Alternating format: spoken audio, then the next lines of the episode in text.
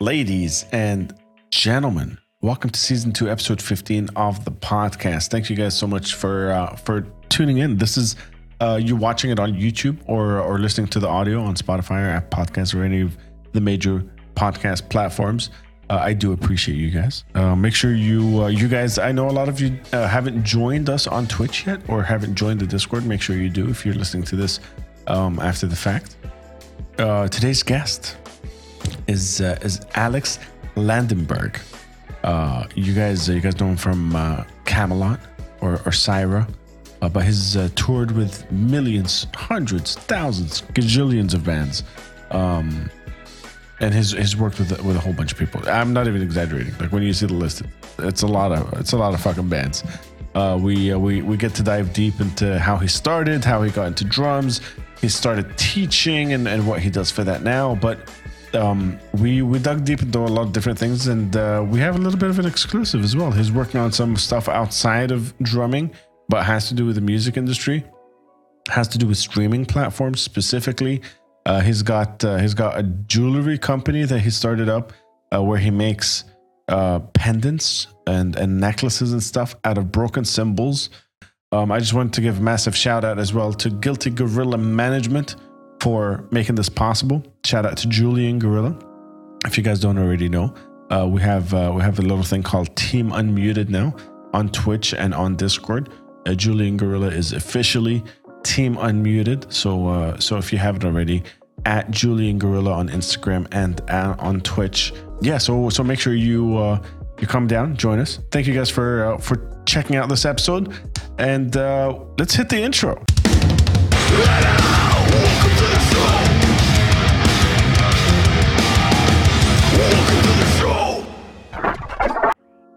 Alex, welcome to the show, my friend.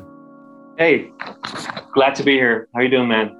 I'm doing well, my friend. And uh, listen, I'm gonna I'm gonna say this. I have a, I have a a last name that looks like I lost a game of Scrabble. I've always said that, but I I always try to get uh, the guest's last name absolutely correct. Landenberg. Landberg. Perfect. That's Did I it. say you got that it right. Awesome. There you go. I didn't I didn't uh, I didn't mess it up. That's that's a good thing. Um, how you doing, man? How- how's it going with you? Yeah, I'm good. I'm good. I mean, of course, um, you know, I haven't been touring exactly a whole lot uh, these past what 18 months or so, like anybody else hasn't. But uh, you know, apart from that, I try to make the best of it, and especially the last few weeks, last few months, have been really, really good. Done lots of recordings, lots of practicing, all these things. You know. Yeah. trying to, Uh, to stay in shape for, for you know the tours that will hopefully come next year. Absolutely. Um, I, I always I always try to try to do this uh, for every episode. Um, everybody knows you. You're in Kamelot, Cyhra, all the bands you've toured with. We're gonna deep dive in, into the whole history, but I, I like to start these things by saying, um, in your own words, uh, outside of uh, outside of what you do necessarily, uh, could you introduce yourself to the tribe that might not know you? Yeah, well, okay. Um, like you said, um, most people will know me as the drummer of Kamelot or Rhapsody. At Therese Rhapsody, to be precise. That's a band that I played for uh, with for a few years. I have my band Cyhra from Sweden, and um, and I've been playing, you know, with Stratovarius, with Masterplan. Uh, I'm a longtime member of Mekong Delta. I played with Annihilator even. So like I've done so many things musically. Uh, I come from Germany originally. I'm ac- actually moved back to Germany during the pandemic. Uh, I've lived in London for a while in the UK. Um, yeah, and other than that, you know, other than music, I'm a big movie and, and sci-fi nerd. I think you could say. Like I love Star Trek. Uh, used to love Star Wars a lot more Oh, th- than I was, do that, was nowadays. a, that was a loaded sentence there. let's let's not, let's not talk about it. And uh, or maybe maybe we should. Like we have a lot of time, um, you know, and lots you know lots of interests, uh, lots of things that I love doing, and you know whatever like reading, watching movies, what all these things are pretty normal. But yeah, mostly what I'm doing is I play drums. Let's um let's go back let's go back in time. I I like to do things chronologically. I don't know Hmm? um I, I don't know if you have this. It, it's a weird uh, itch that I have. I like to start from the very beginning and just kind of go through the the journey. Um, what was it? What was it uh, that first uh, made you fall in love with music? Before you were a drummer, before any of that stuff, what was uh, what was your first love when it came to music?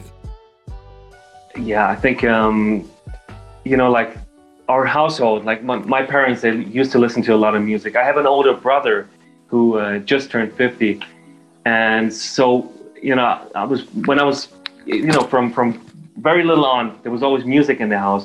And I remember specifically uh, the Live Aid 85.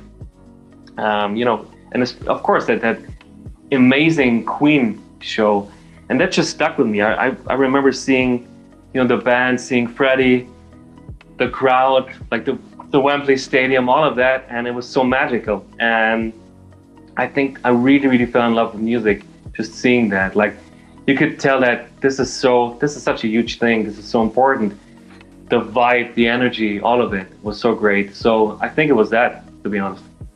Did did you uh did you understand like th- this is this is uh, an in not industry. I know i know that's a big term for at least uh, a, a youngin but like did you understand that this is something that someone can achieve or because when I was when I was growing up and I and I first started falling in love with music, it really felt like something that was so abstract, something mm-hmm. that was so big and far away that it's not not something you can do physically. Uh, was yeah. it the same for you, or was it like I'm going to do that? That's actually that's interesting. I think it was so little at the time that I just thought this was something that people do. You know, like it didn't occur to me that this is the rare exception you know these four guys up on stage and because i was really little um, and i think that's only when you're older when you're like 10 11 12 when you when you start realizing no people are actually not doing these things um, or not very often at least so at the point it seemed like something i didn't think about it to be honest i was like okay that's what people do like these people yeah. exist you know like um, you know that's it, it seemed pretty normal to me in a you way. Know, I, we, we've done i've done so many of, of these uh, podcasts where i've talked to creative people um, from, from around the world inside music outside music and stuff but what one thing that comes as a, as a common thread that i found is people who grew up in musical households tend to not put the stress of of making it in music first uh, as their first line of uh, uh, uh you know introduction. It's not the first thing they think about. Because like you said you you were so young and and it was just a thing that happened. Your house was musical. For example yeah. for me it wasn't a musical household whatsoever. It was it was me finding it on my own kind of thing. And it felt so unachievable. It's really interesting that you know because it was an outside thing right for exactly. you it was like it was like the outside world it was like a totally different thing yeah exactly yeah it's really, curious. really interesting yeah uh, we we've um, we, we recently had um, you know Kevin Foley from uh, Expedited and and uh, a bunch of other bands on the show. He, he, said the exact same thing that you said. You know, it was just around him the whole time. So yeah. he just thought this is this is what the world is.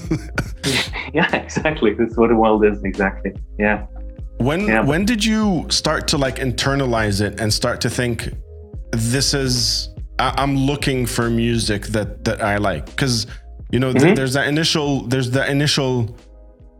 God damn it, Queen are amazing, and every everything sounds amazing. But when was it like I'm gonna I'm gonna try and find my my world within this uh, mm-hmm. realm? That was the that was the whole metal thing. Okay, so because it was a musical household, there was lots of um, you know contemporary music, even even jazz, classical music, a lot a lot of progressive music. So 70s Genesis, Marillion, all these things, which are great looking back now. I realized that I, you know, I, I that was like a, mus- a musical lesson from early on for me to listen to these things and just taking them in as they were. But it was not necessarily heavy metal. And I remember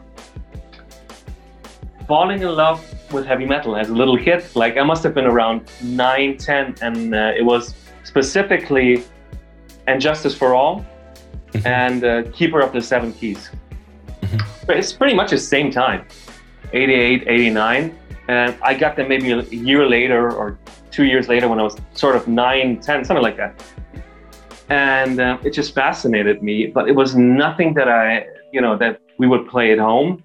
So this suddenly was my thing. and I started playing it. But it was also like it wasn't like a lot of resistance or anything. Like I didn't have to fight for it. It was just, but still, it was my thing, and um, that's kind of when I or like these were also like the first records that I bought. However, um, I'm not sure. I think the first record I bought was actually uh, Michael Jackson, Dangerous. Nice. I think so. I'm pretty sure because it was either that or um, Guns N' Roses Use Your Illusion too. Mm-hmm. I think it was one of the two at the time. Um, they were pretty close to each other when, they came out. But yeah, so the, the, the rock and, and especially the metal thing, that was kind of my thing suddenly. You know, that was different.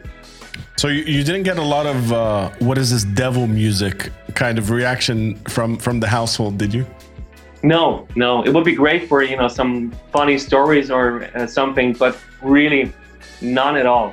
Yeah. Um, no, not really, not at all. Actually, no. There's there's a lot of um, I I don't know why that this is, but there's a lot of uh, Michael Jackson fans in the in the metal. There's a lot of Michael Jackson fans all around the world, but a lot of metal musicians are obsessed with uh, with Michael Jackson. That was kind of their gateway. Yeah, I think uh, well, well, musically it's great, right? He was a great great artist, great performer. The stuff was extremely well produced, well written, and he had this great bands and shows and everything. And there was a certain rock edge also to it, you know, especially to the to the parts of the of bad, but especially to dangerous, I think. And I think it's especially for musicians, it's not so far fetched to like that. Or the whole Thriller album, if you think about it, that's Toto playing on the album, and it's just it's fantastic. So I think it's true. I never really thought about it much, but um, I don't think then it's that it's that crazy or that unusual.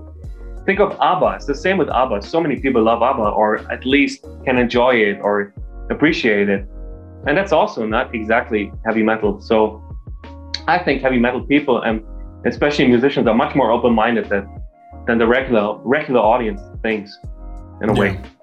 Yeah. And, and I think because it has that like the foundation in rock, uh, it, it's not like today's pop where where it, yeah. you might not even hear a single live instrument in in the in the actual um, uh, recording. Uh, it was exactly. the the foundations all in in in rock, and, and I think that that kind of was a good uh, bridge to, to everything else. Yeah, absolutely, of course. Yeah, yeah, I, I totally agree.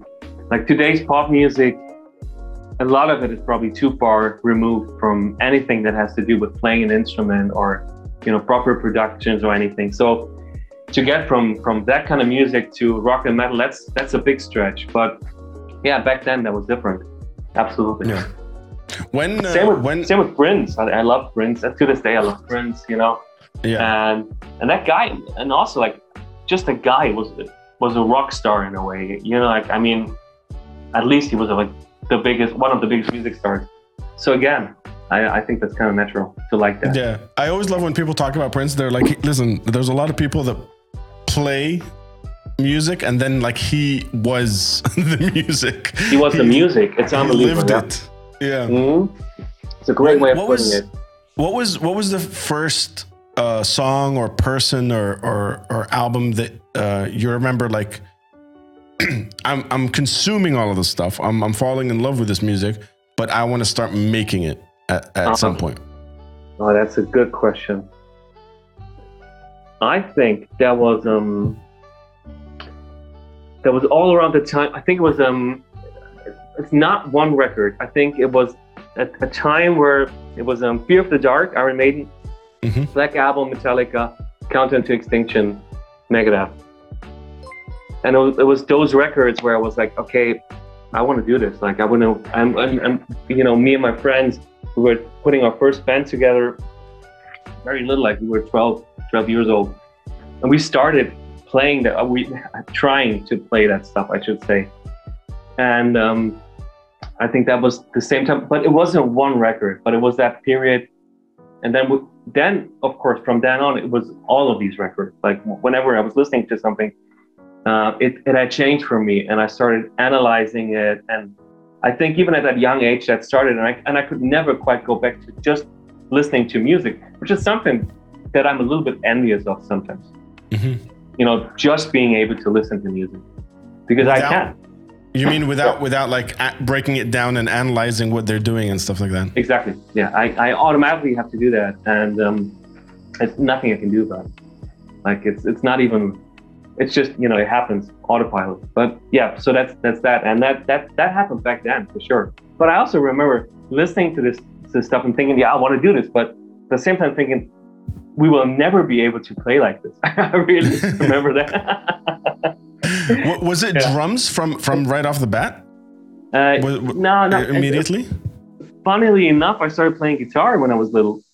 Um, so two years before I started playing drums, I actually had guitar lessons back at the time, acoustic guitar, and um, but somehow that wasn't, you know, it wasn't as satisfying. And um, from the moment that I picked up a pair of drumsticks and I sat down behind a drum set, it was completely different. Uh, I, I realized this is something that I was born to do. I can just do this. Like I made big, big, big steps very quickly, and it came to me very naturally, and that was beautiful.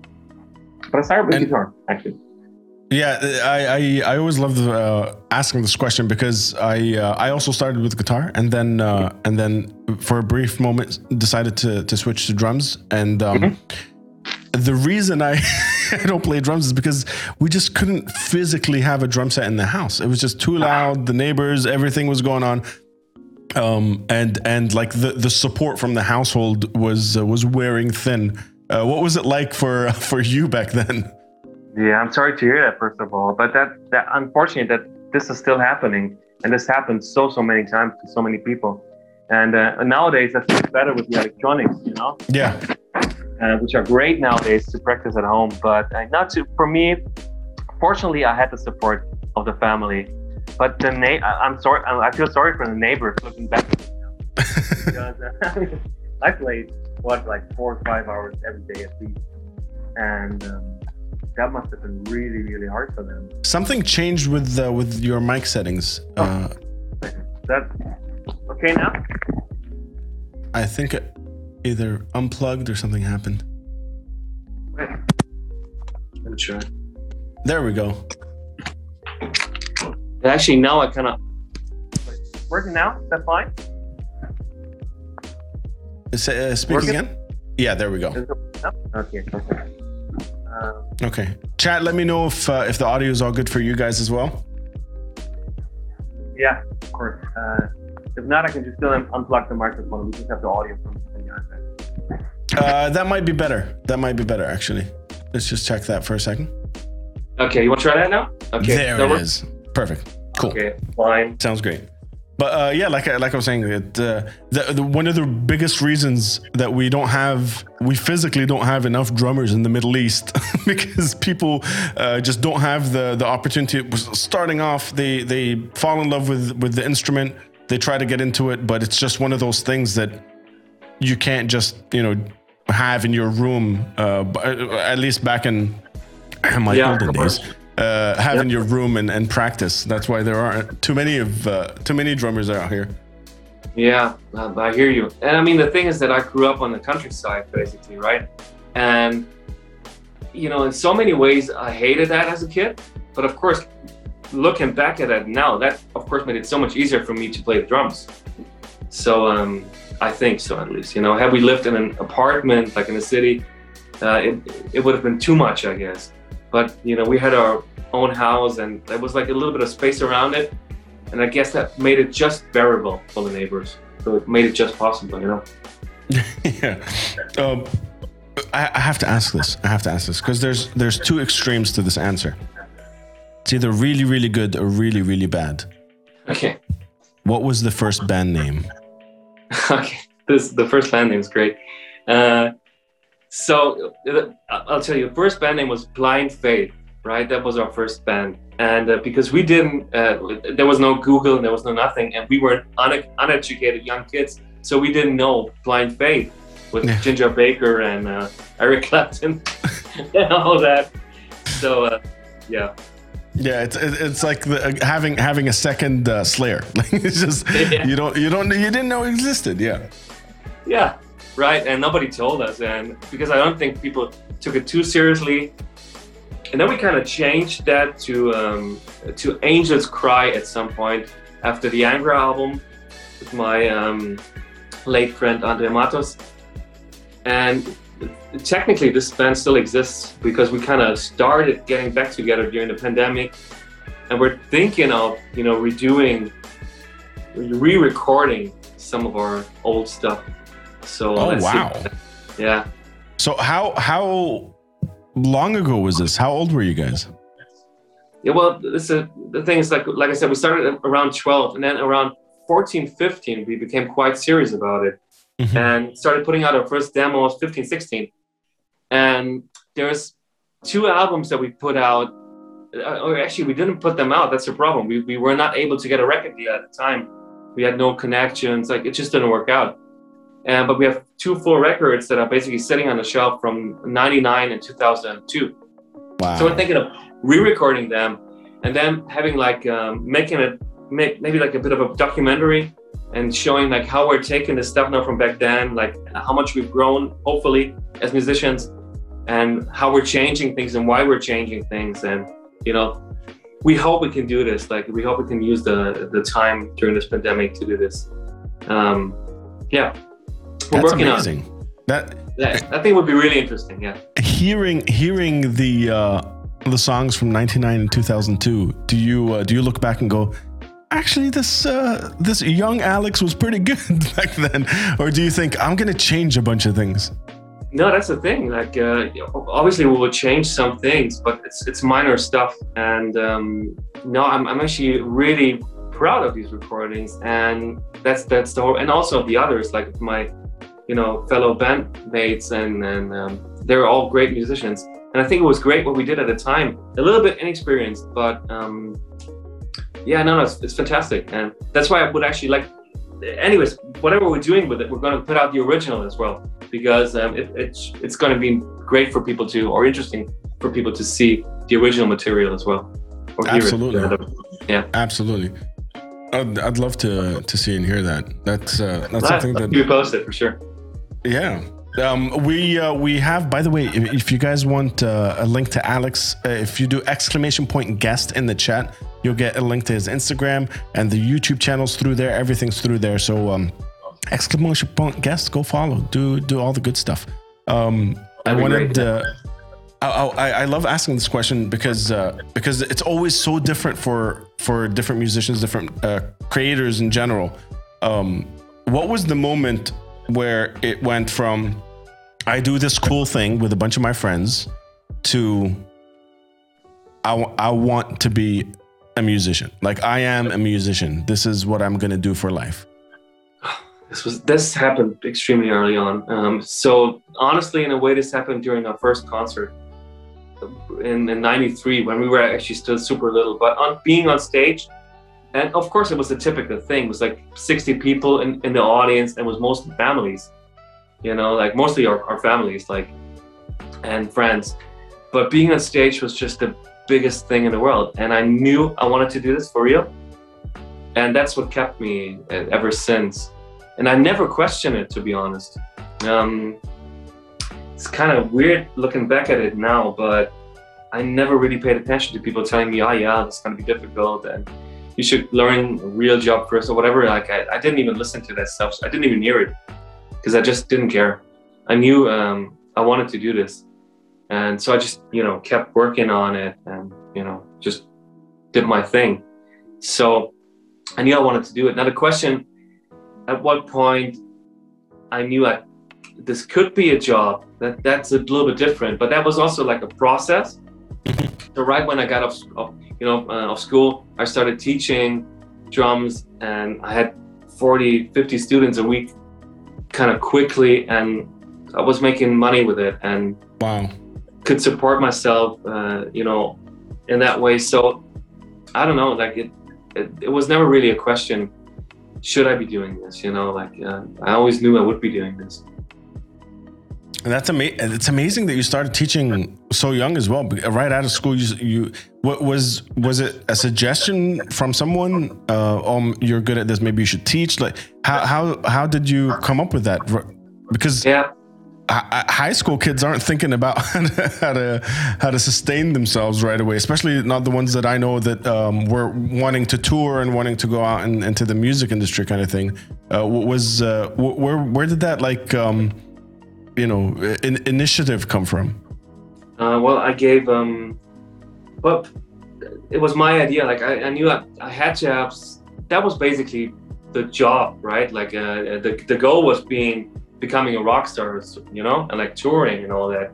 But I, I wasn't crazy. I knew that this was not that this would be this would not be an easy task and that this could take some time. Actually, I still wasn't questioning it, but I knew it would take some time or it could take some time. So the the plan was to to make a living teaching in the meantime. So I contacted a, a friend that ran a school, great great drummer um, in Germany. Pietro Amalia is his name. Um, he he used to play for for big pop acts and he was on TV and all that and like he was like the guy we were looking up to mm-hmm. and he ran this school and I, I, was just calling him up and he said hey um you know maybe I can teach a little bit at your place and he said hey come over uh, we'll have a talk and we talked about it we, you know checked some things like my technique my sight reading a little bit of that and then he threw me into the cold water and of course it was kind of weird because I was only 20 yeah, 20 years old at the time, 21 maybe, no, 20.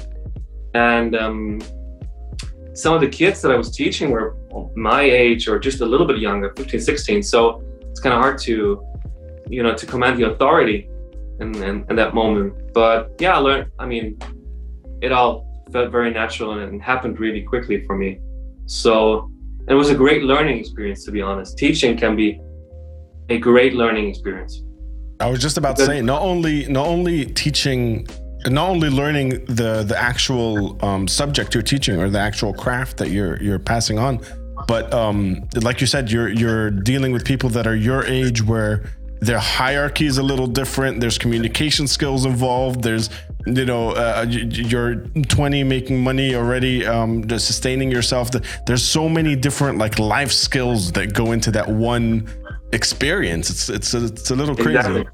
Yeah, yeah, exactly. It was like a, a, a huge school for me too, and um, but yeah, I mean, uh, the way we did it was correct because um, you know the boss, like uh, Pietro, he was always like in the back in case uh, there were questions or anything. Like he was not just like throwing a kid in there and you know like it was very controlled. But like I said, at that time I had practiced so much and I, you know I, I, was my reading was quite okay and I don't know it's just I, I knew I could do it but it's still something different like teaching like you said it's all about these social skills as well trying to motivate people to practice and um, you know it's, it's like it's very it was a really really interesting experience and it led to many many of the cool things that happened later I mean basically, um, my first real job with Annihilator was a direct result of me teaching a student from Canada, a good friend of mine, Chris Stevenson.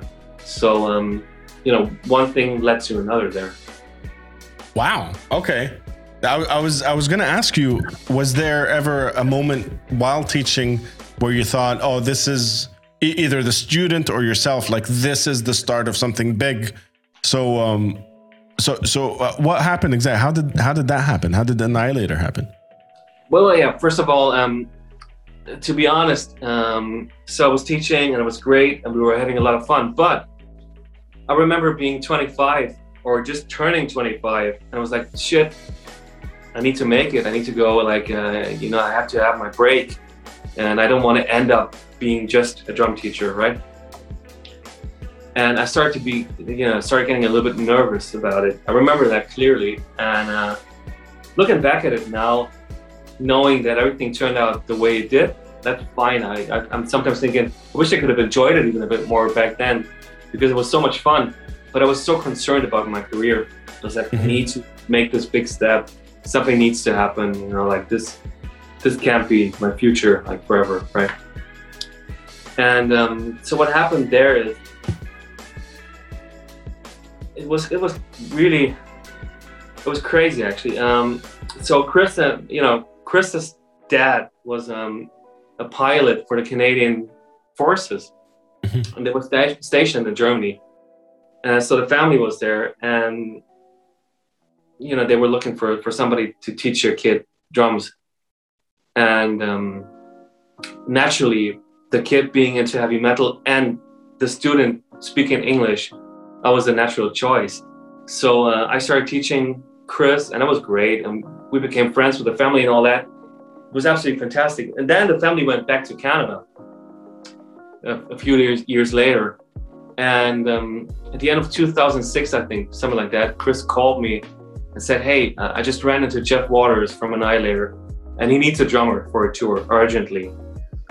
Funny thing is that Chris and I, you know, we actually did a lot of Annihilator during the lessons because a lot of the Annihilator material, especially the ones to start with Mike Mangini, is uh, you know excellent drum practice. Yeah. Those are great drum parts, and you need you're learning a lot of things that you need to know for your drumming if you just practice those songs. So we did a lot of these already, and so he asked me, and I did a, a audition tape. Like it was even it was just at the start of YouTube, but it, nothing was like today. So I, I actually did a DVD and sent it per mail. Like oh wow, you know, yeah. That's the, crazy. The, the good old, the good old days. yeah.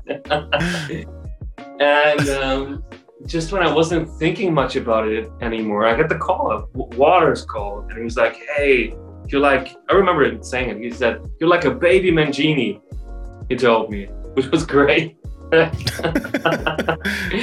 and uh, yeah, I want you to come over and uh, I want you to tour with us. And that's how it happened. And uh, I toured with Annihilator, played about something close to 50 shows with them, and for one touring cycle. And then suddenly, uh, you know, I was on the map, and, and suddenly uh, I got other jobs and other offers, you know. So was... because that's the thing, you need to get your foot in the door, and uh, you know that wasn't for me, you know. A hundred percent, a hundred percent. And what was what was the feeling you got? You've uh, you've been basically studying this band's drums. Yeah. You've been also teaching uh, the, the, this band's work. Yeah. And then uh, and then through a, a, series of different events, you get a call. Hey, we want you. Uh, we want you here. We want you to be right here, right now. Thank you, whoever changed the lights. We want you to be right here, right now, and and you're to be playing in this band. What was the the feeling first and foremost? Oh man, like uh, it was unbelievable. Uh, uh, it was completely overwhelming, in in a good way, you know. And it was like I, I, it was more like finally, finally, this is happening, and I can't believe it's happening like this, honestly. And I was just so excited and looking forward to, you know, meeting with the band and touring with them. And I remember thinking, like, oh yeah, touring, touring. I like that was that was going to be my first proper proper tour. I did some touring before, filling in, so I had a little bit of experience. And I remember being a little bit nervous about the whole touring thing back then. And somebody told me something really smart. He said, uh, "Who was it? I can't remember who it was, but they said, don't go crazy about it. It's just, you know, like it's like just a series of individual shows. Like you would not be nervous about an individual show, and this is just a string of individual shows. That's all. Nice. Yeah. like yeah, of course, is it? You know, like yeah, let's do it. and that was great. That's fantastic. Jumping, jumping, um, from having done uh, a couple of a couple of tours like that to a like a well-oiled machine like Annihilator back then, and and and jumping headfirst into that stuff, there must have been a massive learning curve. Uh, oh yeah. Not not only regarding the actual touring and, and pacing or any of that stuff, but just like I said, going back to teaching how to deal with people. You're in everyone's face all the time. That it must have been a massive learning curve. Massive. Yeah. I mean, that's that's like that's even an understatement. Like it was life changing, and um, in a way, the thing is, I'm not you know not telling any secrets here. Like especially at the time, Jeff was not easy to work with. He's a very demanding band leader in a very good way, though. You know, he just asks a lot of his musicians, and that's why the band is always top notch. And um, so the you know the level was extremely high and i had to play at my very best every night and i had to take care of every little you know every little nuance everything had to be perfect or otherwise jeff would not be happy and we had talks after every show where we would go over the whole show and you know in detail and he's like I said, he's very demanding. Like he did that with everybody in the band. But um, Yeah. it was so so crazy good in a way, and in a way, everything afterwards was easy in comparison for me because that was because I started like that. This was like serious, 100% serious right away. It was like no drinking, no partying, no nothing involved. It was all about the show and the, the perfection in it. And it was a bit over my head in the beginning, to be honest, but I grew into it quickly. And like you like you said, it was like massive learning experience. So it was probably the best start I could have had, you know. And funnily enough, even Mangini says the same thing. The Mangini even had, you know, like it was like really, really difficult for him touring with uh, with with Annihilator at first. I mean, because you're not used to uh, playing to for somebody who's so demanding. Yeah. But it was great. It's it's a good thing. It was great. Yeah, I, I can imagine like someone asking that much of you, especially in at, at that age, and like with the shock of just being being on the road with with a with that band and stuff. It must have it must have been um, it must have been uh, uh, exciting as much as it is nerve wracking. Like you just have to also manage uh, not breaking at some points if uh, if that if that's true. Oh yeah, absolutely, of course. Yeah, yeah, absolutely. I had to, and and you see, um, everything up until that point was like, um, you know, how to describe that. I think a lot of you know, football, soccer players, or you know, have similar, or sports people have similar experiences. You're kind of the king in your town when you grow up because you're the talented kid from there, and you know, you're the one where everybody says, "Hey, this guy's gonna make it," and look at the kid, and everything is fantastic, and everybody loves you. And then you get when you get into the real world, none of that matters anymore. You're you're just like expected to be great. It's not a you know, it's not like a big deal anymore. Like oh, the kid is great. No, no, you have to be great. Yeah. Otherwise, you would not be here. So there's all these. It's just a whole different thing. Like the, the expectations and everything. It's just everything switched completely, and that was really really interesting. You know. So you, you, said that opportunity uh, with, with that particular series of events led led to all this, and then Yeah. that's when your name was on the map. Uh, Yeah. everybody kind of knew. And when did you realize, like, shit, people people are noticing? Uh, like it's kind of hard to say. Um, again, like these things, these things happen, you know, like in steps, and they, they don't happen overnight or suddenly. Like they, it's like it's a, it's a progression, and um, I noticed like that in Germany things had changed immediately. Um, like obvious stuff, like uh, I had requests for interviews and, in drum magazines and and these things and that stuff happened and I suddenly had my first real proper drum endorsement. All these things happened. And um, German acts, like a, a band from Germany, Axxis, I played with them for a while. They contacted me, contacted me.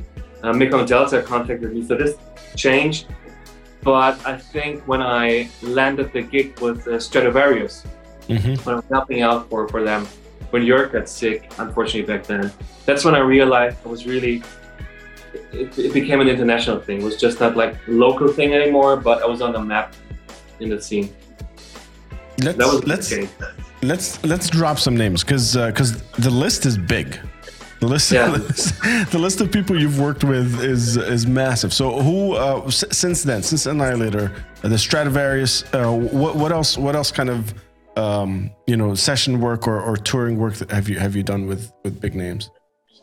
Yeah, well, I'd say the, the, the biggest names probably are uh, Stratovarius. Then uh, right after Stratovarius, I played with um, Symphonia, which was not like a big band. Like if you look at back at it now, but it was supposed to be like this, um, you know, this super group with uh, Andre Matos, Timo Tolki, Jari Kainulainen, you know, like it was supposed to be, I think, the next Stratovarius sort of thing. So after coming from Stratovarius, I immediately played with uh, with Timo Tolki and Andre Matos, and we toured South America. And Andre, especially in Brazil, is like you know was like a god. So that was like, Yeah. pretty incredible to play with him there.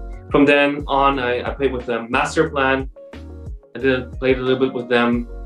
Then the Rhapsody thing happened. Luca Turilli's Rhapsody. that was the, the thing that kept me busy for a few years. And um, and then of course Kamelot, and, and these are the biggest things. And then, then I've done so much session work and you know one-offs. I played with Bonfire in Germany, classic rock act in Germany. Um, like I said, Axxis. So and probably tons of things I'm, I'm not even thinking about right now. There, there's there's there's a massive um, kind of uh, difference between starting uh, a band from scratch or, or working with a band that's a bit smaller and working your way up than plugging into a a, a machine that's already rolling. Um, which, Absolutely. Which, which one's harder? Because they both have, they both seem like they have their own unique um, up, up, ups and downs. Oh, they, and they have their own both unique set of difficulties. You know. Yeah. They're, diff- they're difficult and in very different ways. Um, so of course, like if you if you join an established band, well, they kind of did all the work for you, like getting there to that point. But at the same time, you're filling somebody's shoes, and there's expectations. Yeah. So at the very least, there's like musical expectations, and there's like a certain framework that's there. You can't just do whatever you want, because not because anybody's telling you not to, but because the music just doesn't allow it or is not asking for something that's too drastically different. Mm-hmm. You know, like uh, for instance, now that I joined Kamelot, and I actually I'm just you know finishing the recordings for my first studio album with them, even though I'm, I'm playing with them for four years now, um, close to four years, and like you have to take into you know account all the, everything that's been before and you can't just reinvent the whole thing there's like there's a certain you know frame like i said in which you can move and you can do little things here and there but there's a style and you cannot like just play whatever you feel like. Yeah. So in a way that's that's difficult. It, it's extremely difficult. On top of it if the fans are attached to the person that you're replacing uh, i kind of i was kind of lucky with that. It was the weirdest situation with Stratovarius, to be honest.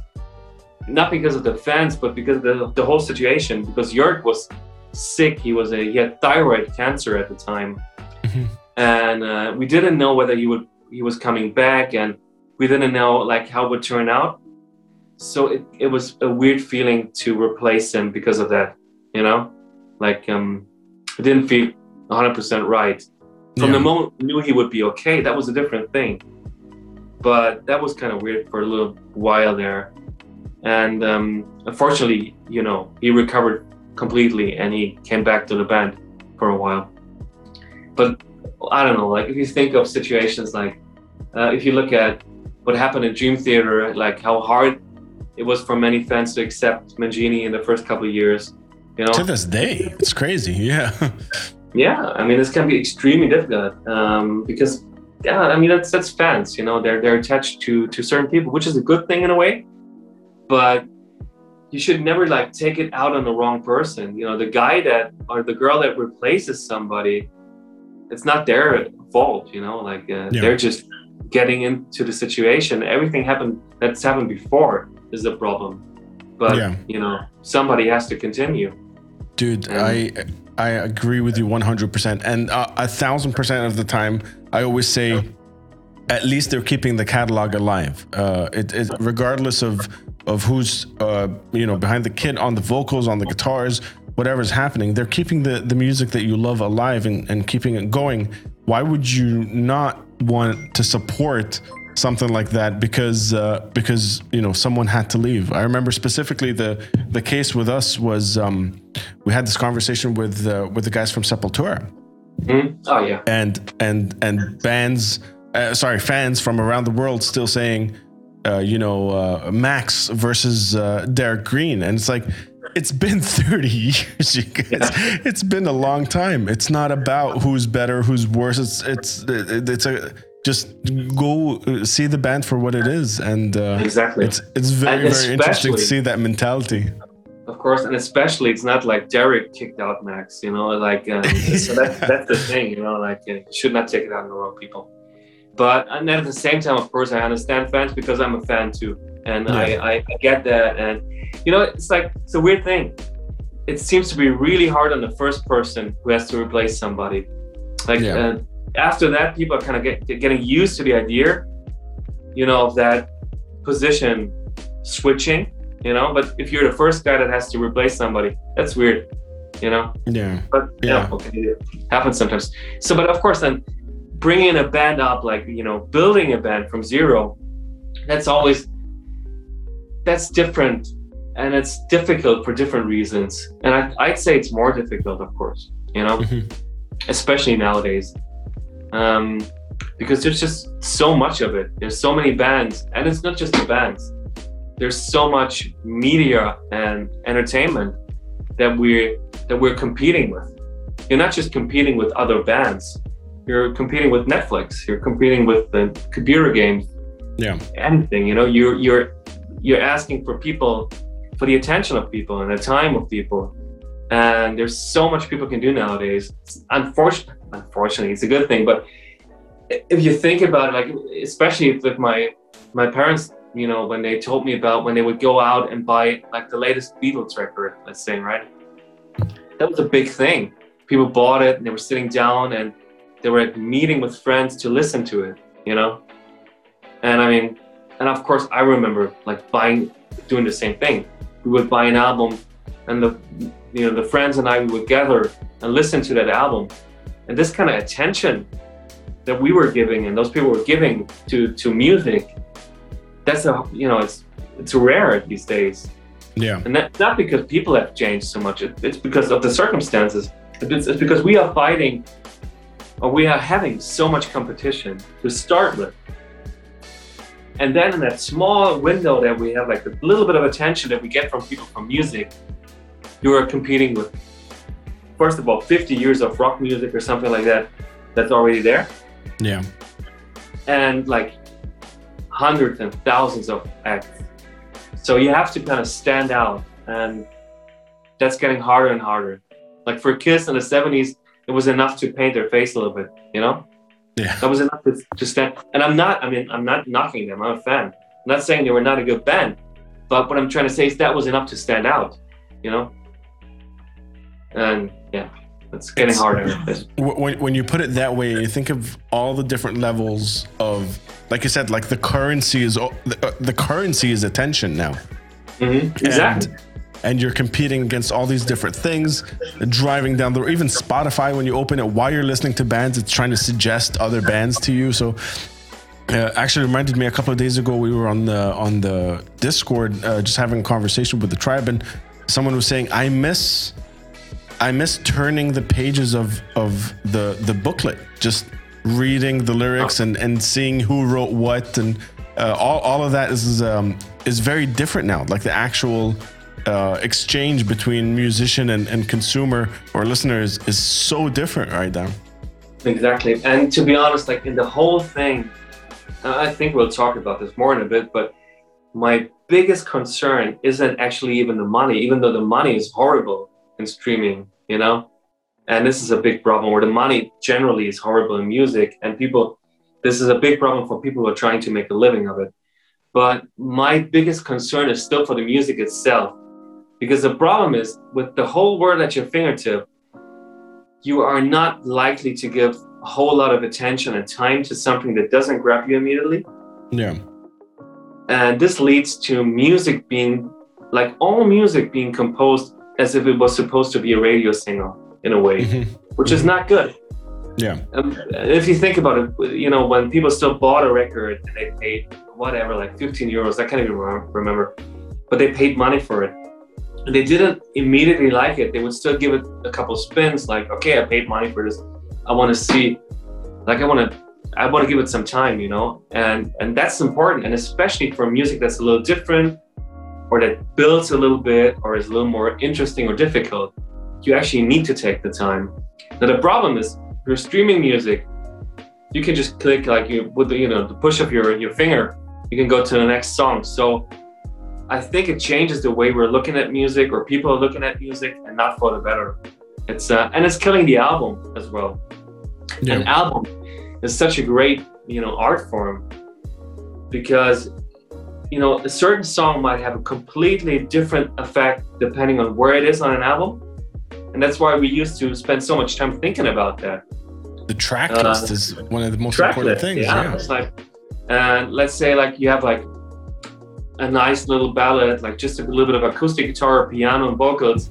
That might be absolutely amazing at the end of a record, but the whole record is like bang on heavy. And suddenly you have this thing that that's different and that's that creates a different mood. And that doesn't work anymore if you if you're streaming stuff randomly. Yeah. And suddenly this song might not have an effect at all anymore. But again, it's a bit boring, you know. I don't really like it. Let's click next. You know? Yeah. So that's another problem. And and this is the thing, it's not like it's so easy to to start to sound like a really old person because you're just constantly com- complaining about these things. But it's not what I mean. I'm, I'm just really concerned about the art, about the music itself, because I can see these changes because and I'm, I've been feel, around long enough. Know? I, I feel uh, having talked to a lot of people, and especially because we have the chat open right now, I, I see Rami Lebmetal saying, give it one more spin. Exactly, let it grow. Uh, saying, interesting point. Krager saying, I still buy CDs and vinyl because of wanting the physical copy to hold in my hands uh, to appreciate the content and the artwork. Uh, you don't get that with streaming and downloads, especially on Spotify. I love my art and artists. I'll always buy my CDs. Um, and uh, yeah, the, there, there's there's a lot of different. I feel like alternative uh, music listeners, alternative music fans, not the guy that knows his music just because it's on the radio. Like the uh, I, I like to say the the bin diver you know back in the day at the record store i'd be in the bin just trying to find that that gold gem those guys don't necessarily um don't necessarily just cave to whatever's been thrown at them they they, they want to go for the for the deep dives they like to pay a little uh, extra the the tool fan for example uh, like derpy said yeah it's um not a lot of uh, modern mediums cater to that uh, to that alternative kind of uh, listener. Yeah, exactly, and um, yeah, that, that's actually a big problem in a way, because you know the technology is here. It's not like we're we can't make it disappear uh, and and go back to the way things were. So we have to, you know, one has to wonder how we're actually going about this, like for real.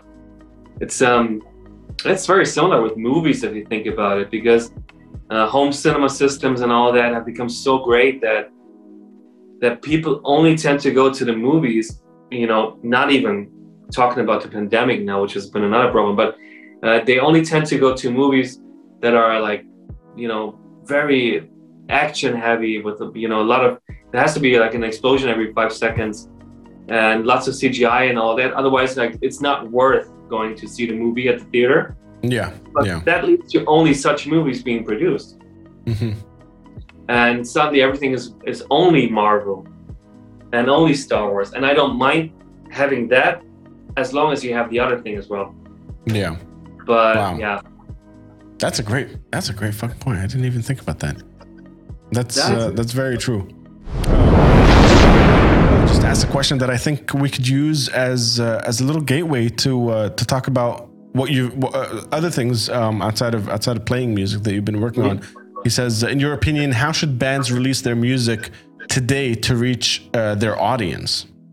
Yeah. Okay. Well, first of all, um, I think having said that, as much as I regret the album being basically that in a way, right? Like, uh, I think it's just something that we have to kind of accept for now. And especially if you're an up and coming band, I think it's most beneficial to release individual songs almost mm-hmm. because then you can you can have like your social media campaign for every song you can remind people of your of your band and your music with a new song every time you don't because you if you if it's about the same album you feel like you're beating a dead horse at, after yeah. a while and uh, people get annoyed and all that and this way you can kind of bring yourself back to the attention and have like a new release every four weeks, every six weeks, whatever. It's it is what it is. I'm not thinking this is great because, like I said, I'm a huge album fan, and I think people should still put them out. But if you're up and coming, I think it might be best to go for individual songs and try to get the attention first of all. And yeah, like interestingly enough, um, I didn't know we were talking so much about uh, streaming and all that, but um, it's uh, the whole situation is so it, it's so difficult and um, you know so so difficult, especially for like you said for for our genre, for for anything that's in a niche, basically. So that um, you know, a friend and I, we we actually we're talking about this so much, and we actually are trying to put out uh, or trying to create a new streaming service. So what we are trying to, or what we're working on right now, is a streaming service service that's basically uh, that's catering to the rock and metal audience, and that's built around that genre, and featuring bands from and music from that genre specifically. And um, because the reason for that is that with the current system that we have, like if you look at, at the big ones, Spotify, Apple Music, all that, it favors the really, really big acts that are getting a lot of streams. And but it's very bad for the niche because of the way that the money is distributed. Because yeah. the, the, money is distributed from the same pot. So um, if you're a rock fan and you're listening, or a metal fan, you're listening to your bands, and you don't listen, you listen like a normal person would, whatever, like a couple of hundred songs per month, you are basically financing millions of streams in other genres that have yeah. more, way more streams, and that needs to be paid to these to these artists. So it's it's very it's very bad for for actually rock and metal acts the way it is right now. So we're trying to to change that with a different distribution system. Is First of all, that's that's absolutely amazing. Uh, the fact that that uh, th- there's a genre specific uh, thing yeah. that you guys that you guys are focusing on. But did this come out of um, did this come out of like frustration uh, as uh, as a consumer and as an artist? Did this? Yeah. Where was this born born out of? It's just something yeah. that, that you guys felt like you had to do. Yeah, I'd say necessity. Like frustration sounds uh, sounds you know negative. Of course, it is frustrating, right? But I'd say it's more necessity. So the thing is, um, I'm I'm working on this with a friend who has who has been extremely successful uh, with uh, building apps, uh, you know, for the mobile market, and um, he did like some work in the AI field and has made real amazing progress there. So he knows what he's doing. Like because I could not just build a streaming service. Like I'm I'm a, I'm a drummer, but I know like the music industry and I, and I know the problems that we as musicians have, and that I as a fan still have of that kind of music. So we kind of we tried to bring that together, and um, so we were talking about these things about these issues and one thing led to another. Like the original idea was to do um, a user specific streaming service, mm-hmm. meaning that whatever you are listening to, your money goes there, right? So you're only listening to one band in a month. Everything like that we can take from you, you know, distribute from your money goes to that one particular act. It turned out that this was not easy to do that because various reasons, but basically it's kind of hard to change the whole industry and they have a certain way of doing things. So uh, that was not possible for now. And the, and the next step was a genre specific thing. Like, okay, we cannot do user specific, at least we can try to detach a genre and keep the money in that genre. And this is what we're trying to do now. We're working on this now. It's a massive undertaking. And uh, yeah, it's been keeping me really, really busy. And, I can imagine. Yeah. And, so yeah, I think we'll we'll put out more about this, like some, you know, more specific info and more detailed info about it soon. And because we are also like uh, maybe I'm putting out too much already, but because like we're still trying to do it, and it's there's like a lot of obstacles still. Uh, but we would we would actually like to try to do it in a way that the fans can pick their favorite band and a certain portion of their monthly fee goes to that band directly. Oh so wow! it's kind of a little bit like a like a Patreon idea there in there as well. Yeah. And what's super important, we also want to actually encourage to still buy physical and all that. This should not be like this should not be an alternative to buying music. This should just be an alternative to the streaming services that are out there. and give people a chance to use a convenient streaming service knowingly that that the money will actually go to the artists that they want to support and not to whatever like not to some hip hop artist nobody's ever heard about you know Yeah. um, yeah. That's because yeah That's that's absolutely amazing. And uh, by the way, chat, uh, everybody that's that's in there, I just started a poll. Uh, rock slash metal specific streaming services. Uh, keep in mind that uh, revenues and stuff like that is distributed uh, fairly to the artist, uh, and then you get to vote. Vote yes or no in the uh, in the poll right now. And um, I'm curious. I'm curious what you guys are thinking because curious to hear we're, uh, we're a rock and metal uh, community here. Um, I want to see. I want to see what you guys think.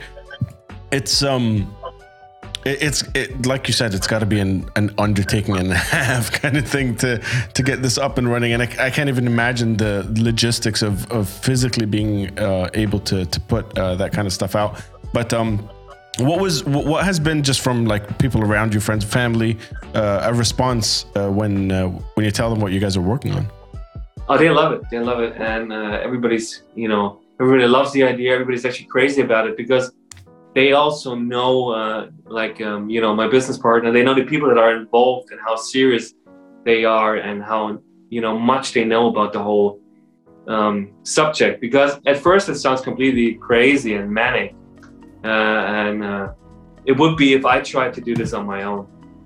For sure, I wouldn't try it on my own, to be honest. You know, but knowing that we have the the technical cap- capabilities and also like enough uh, you know money at first and all that that's that's certainly going to help.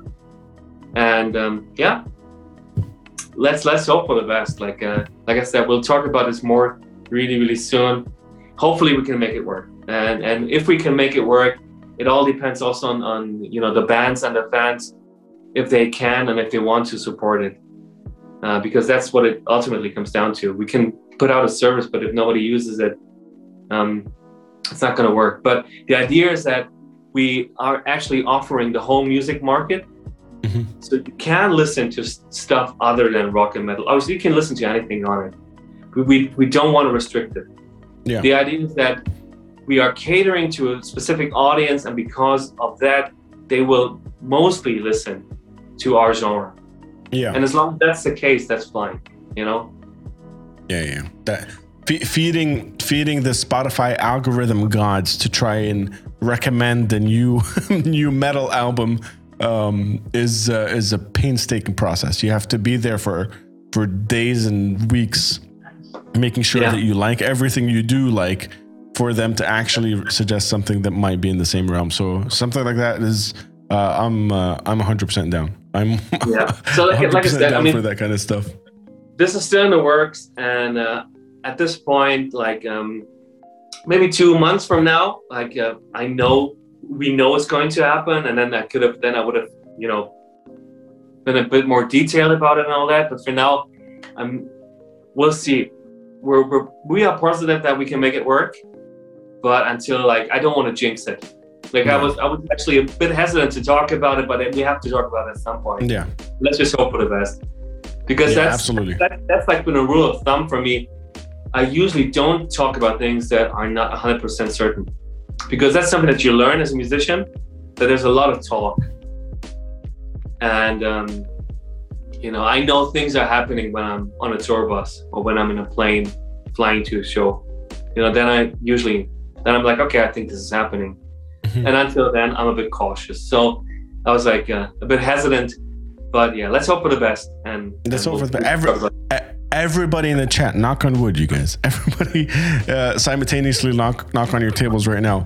Um, it, it's it's crazy to think th- how far things have come in the last ten years when it comes to you know not only the way we consume music, the way the way people are promoted, bands are albums are dropped. You're talking about you know singles versus albums um, and I I know that uh, you're well versed in, in like the social media realm. You know, your YouTube's uh, up and running. You got the Instagram up and Yeah. running. Uh, your Facebook's active. It's were you always uh, aware that this is this is the route uh, a musician needs to take? Because I've talked to people even younger than myself that are like, I don't need an Instagram as a musician. I just I just do my music. But it, for for me, I don't know. Correct me if if you think otherwise, but they go hand in hand these days. Oh, absolutely, of course. Um, I mean, there's no way around it. Like, um, if you're basically if you're not on social media, you are not happening. Unfortunately, uh, and you see, the thing is, I don't I don't necessarily like that, and I'm not a huge fan of of many of the aspects. But it's always the same thing in the end. It's not. It's never the thing that's inherently good or bad. It's what we what, what we do with it, you know, as a society. So I don't think social media is a bad thing. Not at all. I, I think it's a great thing. It connects the world. It gives people a chance to put their stuff out without filters and they can just do, you know, be creative and all that. All of these things are absolutely incredible if you think about it. They're fantastic. But it has downsides. Uh, and and there's no way around it. Like it's it's a visual medium, and we are visual people. Like uh, we like to look at things, and this is a problem. Like if, if the way somebody looks is becoming more important than than what they can do as a musician, mm-hmm. and that's not good for the music. Yeah, you know, like it's and it's been like that even with music videos back in the day. But now this is actually getting to a level where where it's kind of a bit too much in my opinion, and and all these as you know looks and the way you present yourself is becoming more important almost than the talent and uh, the, the actual work you put into it. And then there's so many ways of actually, you know, che- cheating in a way, like um, editing your your performances and editing your pictures and videos and all that to to to an extent that I sometimes catch myself like not being interested at all because by default I'm I'm almost thinking this is touched up and this is edited. Like it just doesn't impress me you know? Um, yeah. and this is not a good thing but what can you do about it? Like well I can tell you what, what you can do about it. Like uh, first of all this is not a really really important thing uh, because a lot of people are complaining about that um, but you know, complaining about it, it, it doesn't get you anywhere. Like it's a good, you have to complain about it maybe in the beginning, to you know, to you know, get aware or like be aware of a problem, and you know, make it a topic. But that's not going to change anything. So, I'd say one thing: if you want to change the content that's on social media, then you should try as a person to comment and like the content that you like. Mm-hmm. It sounds yeah. it sounds stupid in a way, but it's not because um, if you don't interact with content that you with the kind of content that you want to see, then the, the algorithm is just gonna ignore that content because there's no interaction. Like, uh, let me give you like a real example here, like real world example. Let's say there's drum videos on YouTube of colleagues of mine you know, esteemed colleagues, great drummers, right? When I'm watching the video, I'm like, okay, I don't need to tell this guy that he's a great drummer. That's like, it's almost like weird telling that person. Let's say Marco Minnemann. Yeah. Like, I'm not gonna, I don't feel like I have to comment, great playing, Marco, because that's a, a joke. Of course, he's playing great because he's Marco Minnemann. But because I'm not doing that, there's no interaction, mm-hmm. right? And the the YouTube algorithm doesn't know why I'm not commenting. It just recognizes I'm not commenting and I'm not liking or whatever. Like I'm not reacting to it. And then it's like whatever, like some five-year-old Chinese girl, and ten thousand people are commenting. Oh, that's so cute. That's so nice. Whatever. The problem is the algorithm is going to think this thing is important. People are reacting to it. This thing is not so I'm not going to show this thing to to people, and it's a vicious cycle. Yeah. So you should really, I think, make it a point and just be active on your friends' social media, like your fellow musicians, your fellow drummers, guitarists. We're at this point where everybody li- needs the interaction, yeah. no matter how famous they are, because the the algorithm doesn't understand they're famous.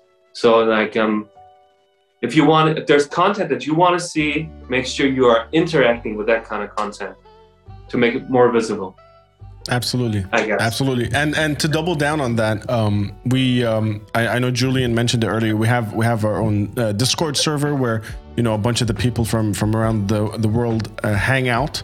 It's like a, a forum kind of section. What we do on that Discord server, we have uh, a couple of different channels where it's like show us your stuff And we've had we've had conversations before uh, within within the the community within the tribe where people say i actually don't listen to this genre of music or I, I actually don't care about drum videos. I actually don't do that. But i would go and comment and like it as part of this community just to make sure that they get that that interaction uh, as, Yeah. as as someone that that you know is up and coming and, and needs that interaction. So um, I just want to shout out to you, tribe. Look at you guys. See, we're getting Yeah. we're getting advice that you guys have already been doing. It's fucking cool. That's fantastic. That, that that's awesome. But yeah, like like I said, it's something that you have to be aware of, man, and you have to think about because it's it's not intuitive. Like like I said, I'm like I'm, I'm hesitant to to to go on on, on a Mike Mangini video say, hey, great playing, Mike. Like you know, like it's like why everybody knows he's playing great, right? And this is the kind of mindset that that leads to too little interaction in a way. And yeah, like we're all Did- guilty of that. So Did uh, you? Did, did, did when when you started like uh, you know uploading videos on YouTube, uh, early days of Instagram, that kind of stuff, did did you instinctively think about this stuff, like algorithm, how what it was about, all that stuff, or is is this just years of experiencing, you know, the the other side of the coin? Uh, it's it's just years of experience, and and honestly, it's been this pandemic where I just like anybody else was like, okay, what am I gonna do now? Okay, you know what? I have this YouTube channel that I haven't really been, you know, working on a whole lot, and I'll I'll take some time now for it. And then I realized how difficult this is nowadays. Like, uh, how hard it is to to get into recommendations, to get views and all that, and it's weird. And it's also it seems to be like some people do well on one kind of social media, and it doesn't necessarily mean that they're doing well on others. Like Yeah. you can find people that are really good, doing well on Instagram, and they're not really visible on, on YouTube. So it also might be a good thing to kind of focus on one thing where you're where it kind of seems to work for you. Yeah. But yeah, Yeah, I wasn't or- or- aware of that at all.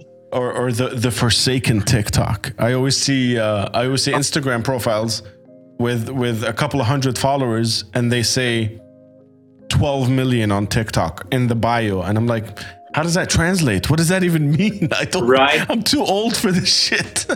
No, tell me about it. And of course, TikTok. Like I don't, I'm getting started on TikTok, but um, like, but, I mean, it's kind of at what point are you too old for something? And it's kind of painful, but like it, to to be honest, when I look at TikTok, I'm like, what is this? Like, why?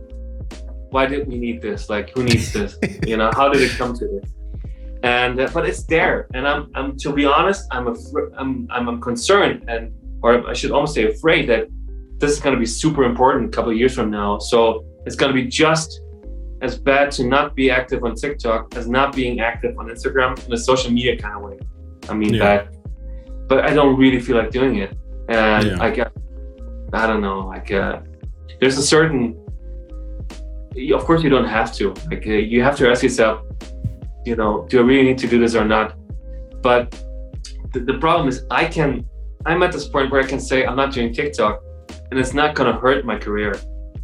But I'm really sorry for up and coming artists. Like I have yeah. some younger drummer friends who are fantastic drummers, great players, and they're they're putting out great stuff, and nobody cares. Like they're not getting views or anything, and it's weird. It's it's not a good thing.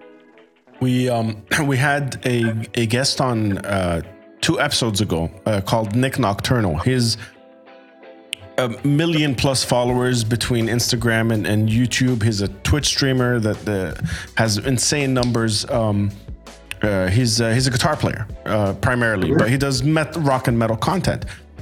And he's so, such a guitar player. He's also very young. Such a guitar player that um, uh, he he's never owned an amp like a like a U- YouTube guitar player.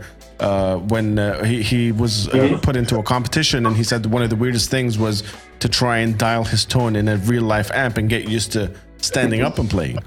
Okay. And and even this guy, uh, when we had him on the show, was saying TikTok freaks him out because yeah. because he's so worried about that's the short attention span consumption uh, that that even his his you know 10 minute YouTube video is is too fucking long at this point. People skip Instagram stories. Uh, and it's 15 seconds. So who's going to sit around and and and watch uh, a 10 minute video? Or like us, this is one of the reasons I I made the podcast as long as it is. It's like you want to have a good conversation. It's not going to finish in five minutes. It's going to be it's going to be a couple of hours. Exactly.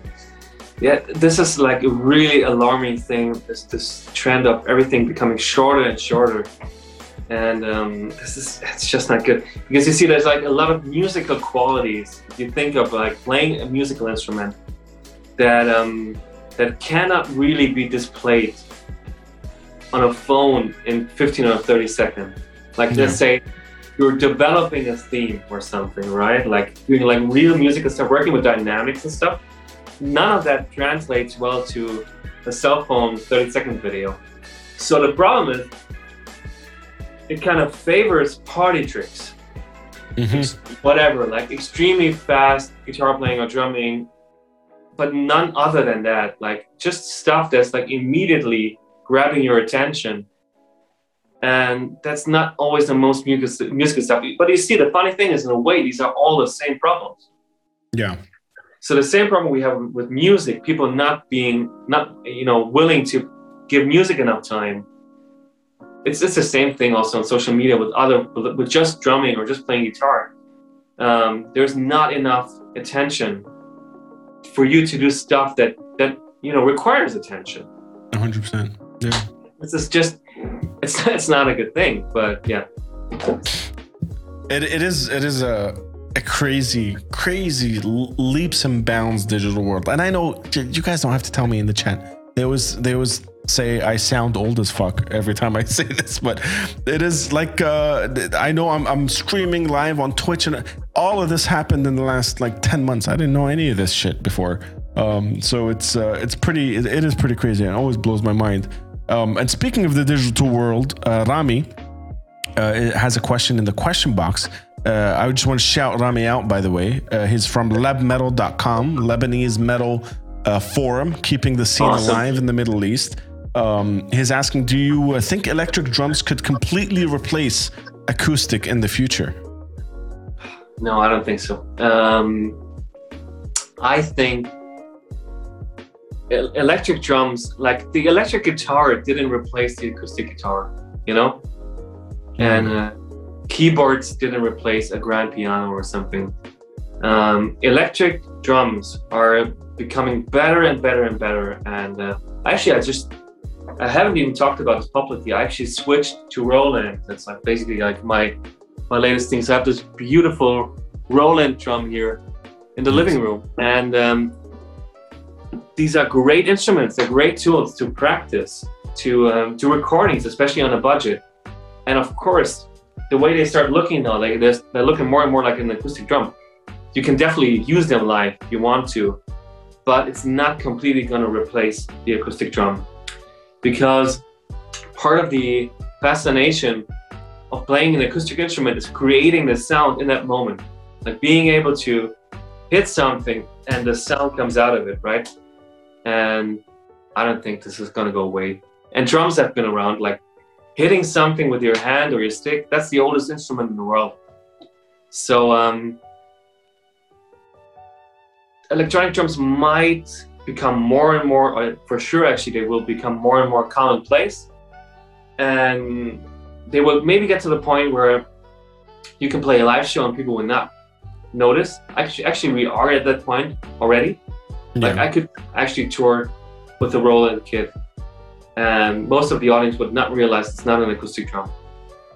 And so I guess like for convenience, this is gonna you know be more common in the future but there will always be acoustic instruments and acoustic drums for sure. Like, there's not even a question about it. Yeah, 100% agree. I remember the first time I saw a kit where uh, a friend of mine hit the cymbal and choked it. and and that was a brand new feature. I was like, God damn it, they've evolved. of course, of course they do. Yeah, and they're, they're actually, it's amazing how how far they've come, Which is great for me because it, it allows me to practice stuff in my apartment that I can actually translate to the acoustic drum. Uh, because back in the day when you had these rubber pads, like that was not the same thing, you know, or, or when the mesh head thing was new and they were too bouncy, too, you know, tennis racket like bouncy, you were able to play stuff that you wouldn't be able to play on an acoustic drum. So a lot of the practice was basically for nothing. But now it translates extremely well. And that's a great thing. I love it. Fantastic. Yeah, absolutely. I mean, uh, coming from my background, I would have actually um, maybe played drums a little longer if that was you the case. Yeah, absolutely. Of course, of course. Yeah, yeah. Yeah. But uh, but yeah, I, I, I, and chat. Just out of curiosity, uh, if you guys do play an instrument, um, let, let us know what it is in the uh, in the chat because um, I I don't know if you guys agree, but I feel like that we have a ton of guitarists and very few drummers. So um, I'm curious to see. Oh, I see uh, RB basses in the house, and yeah, the, the the other thing bass that you guys play. Um, but uh, but do let us know what you guys uh, what if you do play an instrument, what instrument you play.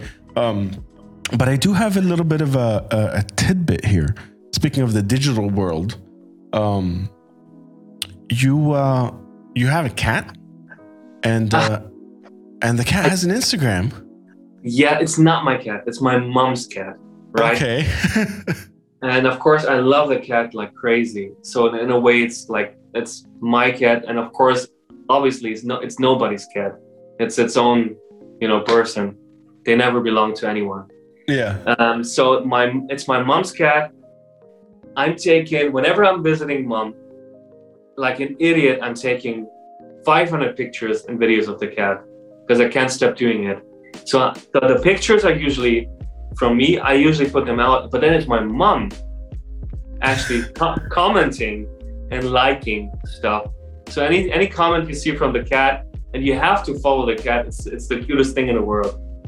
Uh, is my mom, which is also the cutest thing in the world. So yeah.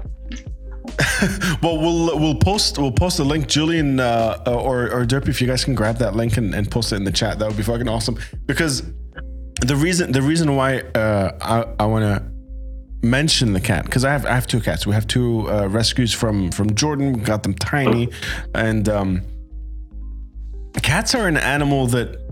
Y- you have to earn their love and respect. They they don't necessarily give it out like uh, like you know a, a, dog does or something. I know there's a lot of dog lovers in the chat. I'm not saying dogs are bad, you guys, but uh, but I'm just saying like uh, uh, uh the the affinity for cat specific uh, people is is different. Is different. Exactly. Yeah. You, you you have to earn it. You have to fight for it, and you have to gain it. And it's like um, I love dogs too, but like dogs are like your your best buddy, they're your friends. It's like much in real life, like you know, that's your friend and your buddy, and you can go out, and if they could drink, they would go on a, out and have a drink with you. Um, and cats are like, yeah, like almost like um, you. That's like love, like, but you have to fight for it. You know, like it's um, yeah, they're like like uh, Derpy saying in the chat, and even when they like you, they can be assholes, uh, which is true. Sure. I mean, um, you guys, especially the people that have been around uh, for a while, have uh, have met both of the cats. They're usually jumping on my back somehow. Uh, I don't think they're any any of them are here now, but um, uh, they would just they would literally just jump and try to try to stand on the camera during a live stream. Like it's just it's some of the craziest things in the world. And, yeah, so we, uh, we don't have a cat here because um, like we're we're we're in the city and like it's, it's it would not be safe for the cat to go out for real like yeah. because of the traffic and the cars and all that. And i didn't want to keep a, a, cat in the apartment but i'm thinking of maybe getting like an older rescue cat that that nobody wants and like that still would have a better time in an apartment than you know being somewhere in, a, in, a, in an animal shelter. Yeah. So i wouldn't want to do this to a young cat obviously but maybe like this it could still be a good deed you know like but it would have to be a cat that doesn't really need to get out as much anymore yeah yeah Absolutely. Speaking speaking of um, you know city life and, and stuff, you said you, you grew up basically in the countryside, and uh, and and now you, you know uh, big city life. What's uh, where where does where where does the heart lay? Which uh, which side of the coin? Uh, yeah. So um, hard to say. I think, which is t- a typical thing for people that grew up on, on more on the countryside, is um, a love and fascination for big cities. And I've always had that from little on. And actually, the places could have not been, you know, big enough for me in a way. Uh, so actually, a place we're living now is like it's not the biggest city in the world, but it's a really, really nice uh, city in the southwest of Germany called Saarbrücken, which is the capital of the of the state we're living in, and it's also the, the biggest city for, I'd say, even a couple hundred thousand French people because we're we're right on the border. So it's much more urban than similar cities of the size. But I just, you know, before the pandemic, I lived in London, kind of central also for two years. That was great. And I'd say I totally, I really prefer the city life, to be honest, because of the possibilities. I just want to be able to go out, go to a club, see a band, go, go, uh, you know, have all the, the typical things you have in a big city. Like, I just really like that. But then, of course, it's nice to be able to go and visit mom and be on the countryside and have that too. Like yeah. ideally, you have both in a way. It's amazing that you said because you grew up in the countryside. Because I, I grew up, uh, you know, in, in the Middle East. I live in Dubai now. It's like mm-hmm. the city of the cities. Of course. And if you uh, give me give me a million dollars and tell me go anywhere you want in the world, it'll probably be a cabin somewhere as remote as possible, uh, close to close to some river of some sort. Like that's uh, that's exactly where where I would go because because I have lived here and this is kind of that busy lifestyle. The, the show is down the road. It's uh, instinctively I wanna I wanna escape this this style, which is which is interesting. I think it's a clear case of the grass being greener on the other side. Like um, a hundred percent. You know, so yeah, but like I'm I'm still enjoying it, and I just uh, like proper countryside I don't know. I don't know if that would ever be my thing, to be honest. But yeah. Riz Zero said, "I need tech and stuff, and also I don't want to fight a bear." Riz, we don't we don't mean you have to camp outside the countryside. You uh, you can, there's a middle ground. There's a middle ground somewhere in, in the middle. Sure, yeah, yeah. um, I also wanted to talk about because uh, you do do a lot of things. Um, gem jewelry. Mm-hmm. Is that yeah? Uh I, I I found out that you're uh, uh, you have a, you have a, a jewelry um, kind of uh, yeah. business going on, on on the side. That's a completely completely left field uh, from from the music world.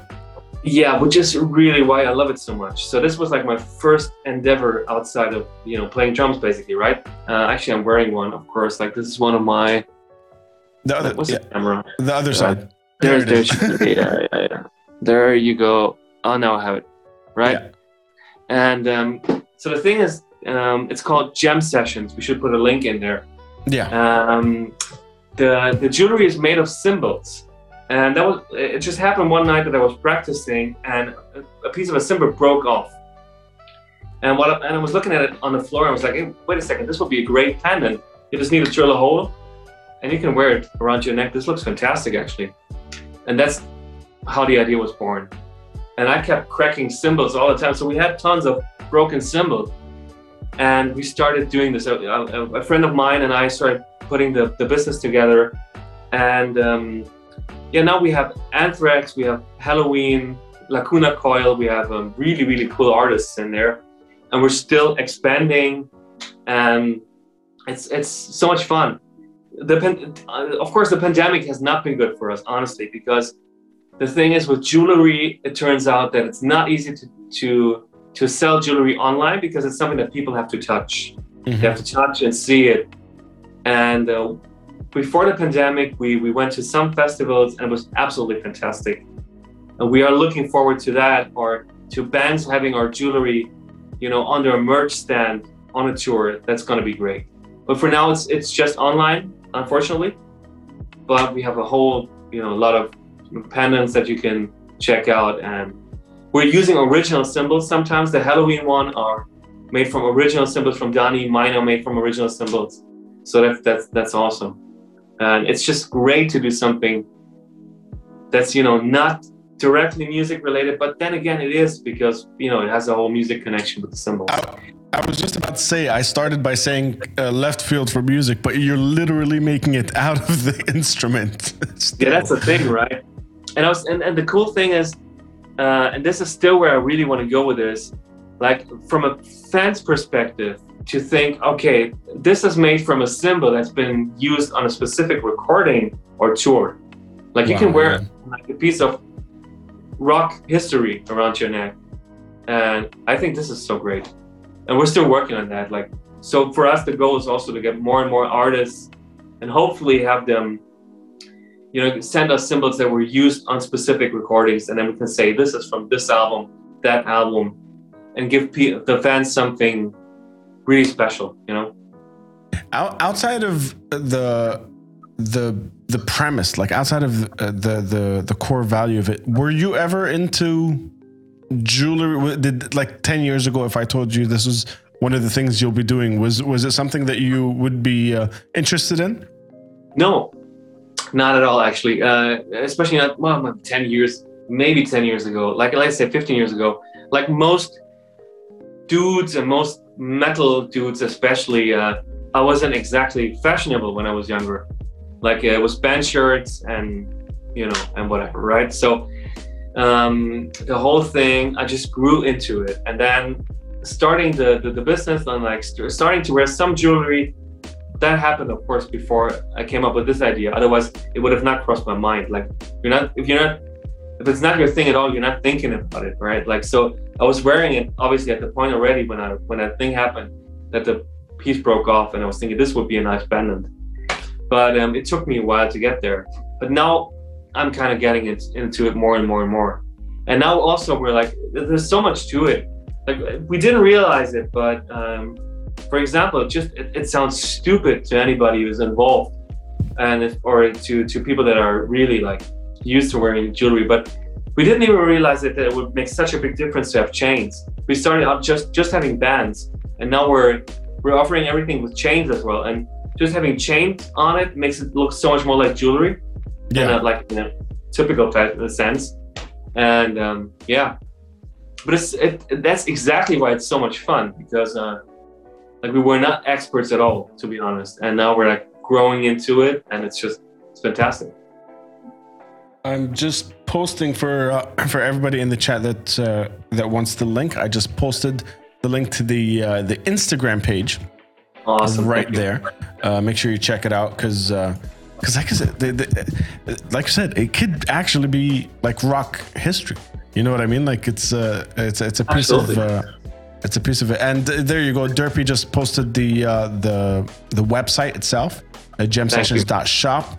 Uh, thank you, Derpy, for that. Um, yeah, it's it's crazy, man. It's it's cool that um, you have other like you have this entrepreneurial kind of uh, vibe about about the stuff that you do, um, and I, I find that a lot of people that have that kind of uh, ini- like they they initiate going out and looking for different things to do rather than settling. Mm-hmm. Always have it from day one. Like they've they've. Yeah kind of always that's why when we started talking and, and talking about teaching because I, I read a bunch of the stuff that you worked on and, and stuff like that it's I was asking where does that drive come from? Mm-hmm. Because the drive is is kind of like a, you break a cymbal you're like, I'm going to start a business. you know what I mean? Yeah. It's uh, it's it, it comes instinctively, kind of thing.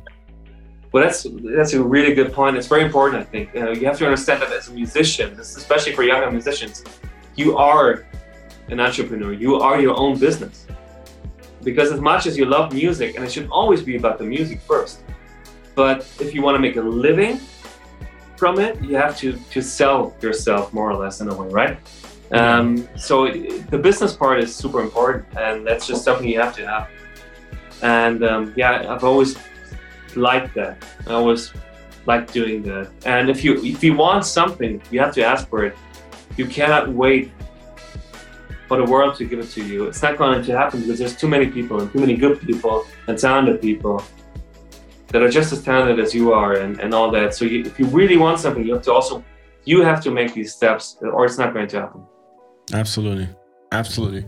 We were talking about a bunch of different things and, and aspects in your life that uh, you kept mentioning, like the pandemic was bad for jewelry, but it was it was good for for writing and, and going back uh, and and checking out older recordings and all that stuff. What was, where were you? What was going on mid March, uh, 2020, when when everything was going down? What was, what what, what were you uh, receiving at that at that time when when the world was going into lockdown? Yeah, yeah. Okay, so actually, I just um, I, I remember returning from some shows. I was still playing uh, until the very end, you know, or I, actually at the very beginning of the pandemic, right?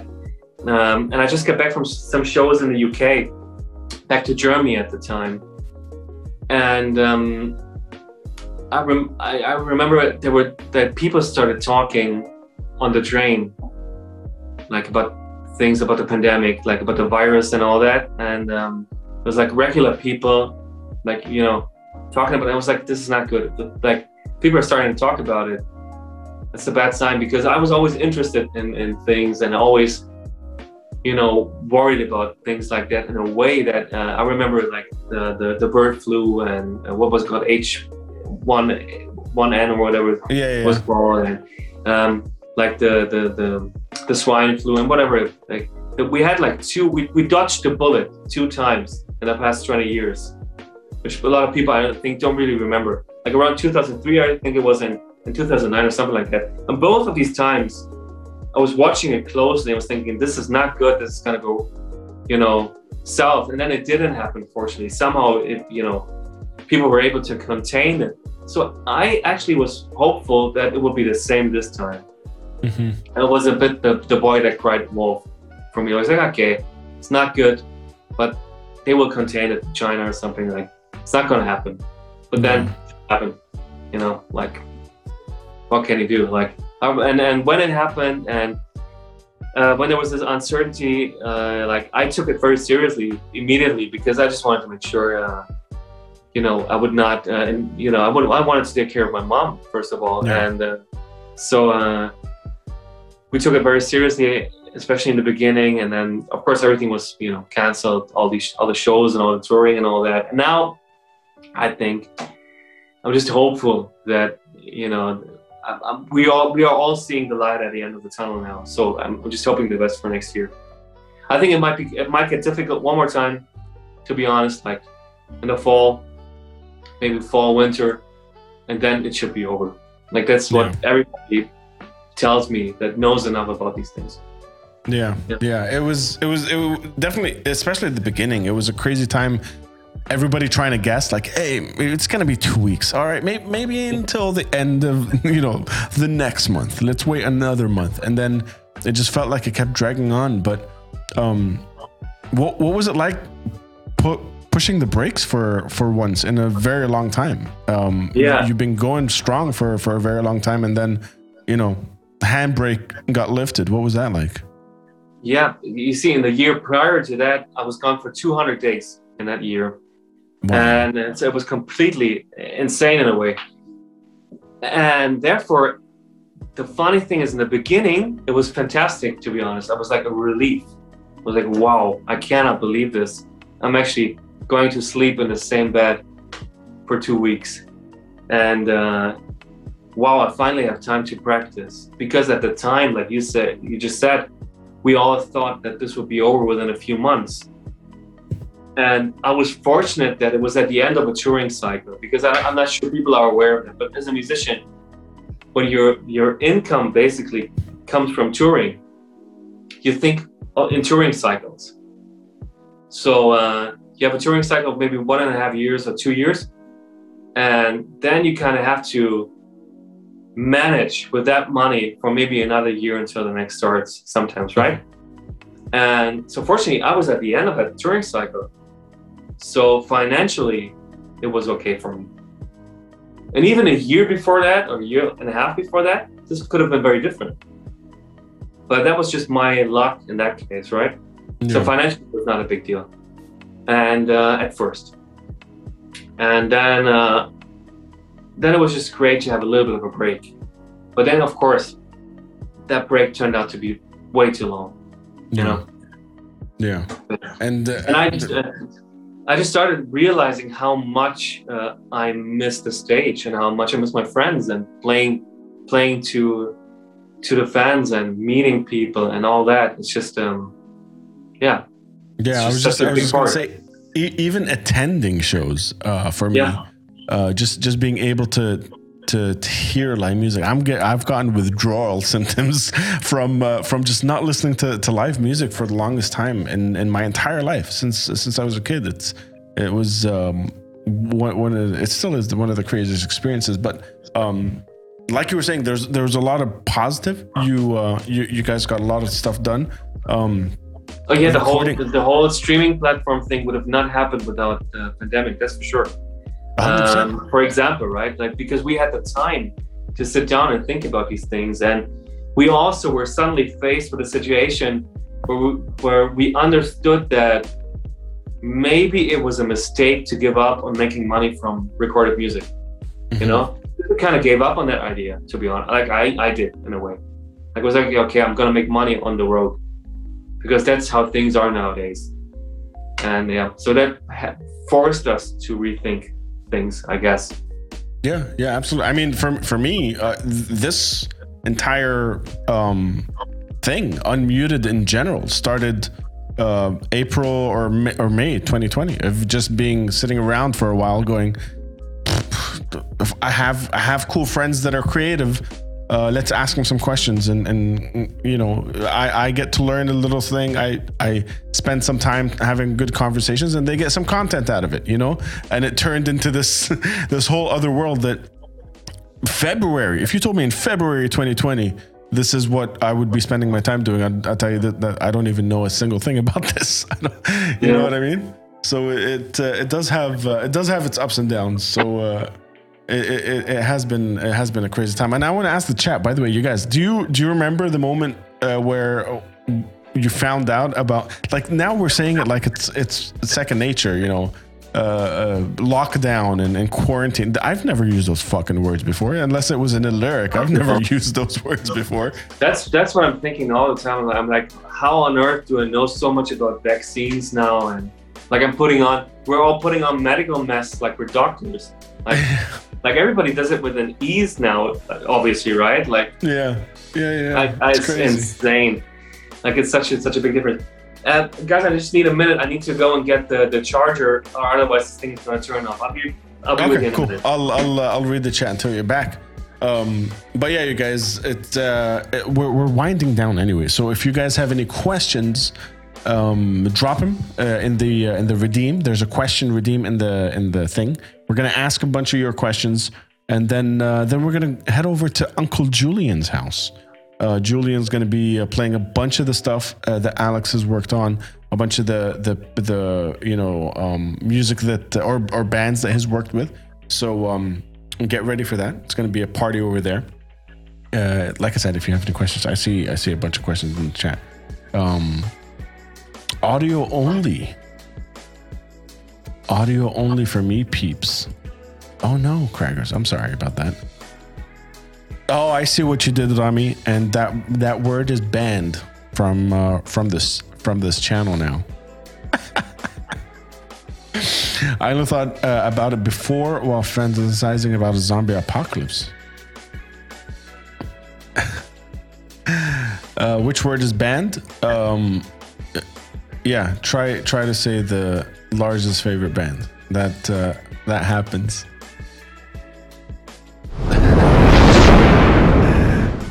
There you go, Rami. There you go. But like I said, you guys, if you have, um, I, I, you're, I still got your question, so uh, I might ask it. But um, All right, back here. we'll, we'll Yeah. see. Uh, awesome, awesome, awesome. We're back. So uh, we we have a bunch of questions from uh, from the tribe that uh, I want to get to. But before we do, you you mentioned you've just finished recording um, Yes. a brand new album. Is there anything you can give us in terms of timeline or anything like that? How it was for you? Um, yeah, well, uh, of course, this was like uh, I just finished recording the new Kamelot album, and um, I really don't know when it's going to come out. Like honestly, I don't know. Right? Um, it's going to come out sometime next year. That's for sure. I'd say first half. That's pretty sure as well. Uh, but I really don't have any specific dates or anything. And this was really fun and really weird in a, in a good way because it, obviously it was a remote recording. Mm-hmm. And um, and it was my first recording with Kamelot. And so what we had to do there was instead of like as you would usually just like whatever book a studio for five days or something i was in a fortunate position that i could record over the span of almost a month or, or even six weeks or something. Like every few days like you know like we, we would do a song monday another song on thursdays or something and there was lots of time. And just you know get some feedback from the other guys give them some options hey you guys like that beat that groove like what do you like better? You know? Uh, because we're it's pretty democratic in a way and um, like which is nice because it also means that i actually have a lot of freedom creatively but it's all it also means that i had to take into consideration what everybody else was uh, thinking so um so we did that and the the cool thing is that i could produce with one of my oldest friends phil hillen um, mm-hmm. su2 studios here in germany and he's fantastic and i'm so glad that he's you know that we're able to do these things now because it's just the easiest thing like uh, during this pandemic it's uh, where it was you know virtually impossible for me to go somewhere else i could just record with him and finally he's you know he's getting the recognition he would have deserved long ago for his studio because he has a great great sounding room and he, he just knows what he does so yeah we were doing this now um, it's been really, really interesting. And I'm, I've tried to push, you know, the limits of what's possible. Like I said, it's it's, it's not easy if the band has been around for really long. Like yeah. then there's expectations, and you know, there's only so much you can do. But I think we it turned out great, and everybody's happy about that. And yeah, I, I wish I could talk more. Like I really, I, I, did some insane recordings. I, I basically, uh, I recorded one of the probably biggest albums of next year, but at this, I, I had to uh, sign an NDA. I can't even talk about it until it comes out, and that, yeah. that's also happened. And um, yeah. No, that's cool, and I, I think everybody, everybody uh, uh, listening to this and, and tuning in live already knows that uh, how, how that that stuff goes. Um, but uh, but I, I have to ask a question. They'll they'll bust my balls if I don't. They'll, they'll let me know that I didn't ask the questions. But um, yeah, I'm, I'm very stoked for that. And, and like you said, it's serving the song, serving the band uh, kind of thing. So you're you're building on uh, on a foundation that's already existing, but adding your own touches. I think that's uh, one of the coolest yeah. things. I'm very very much uh, excited, looking uh, looking forward to that. Um, usually, what uh, a last question I like to ask is is is kind of a deep dive, and um, chat you know you know how uh, awkward i like to get i like to kill the background music and i like to um i like i, I just want to build this up a little bit. He's going to be so disappointed in the question. Uh thank you. Thank you derpy for changing the lights. Um if you had a time machine and you were able to go back in time to young alex just getting into queen figuring out the instrument, and uh, and you were you were able to tell young Alex something uh, from from you from the years of experience you've had, what would that thing be? Hmm, that's oh, that's a big one. That's a big one. You mean uh, musically or like anything? Like let's let's let's stick with music, I guess.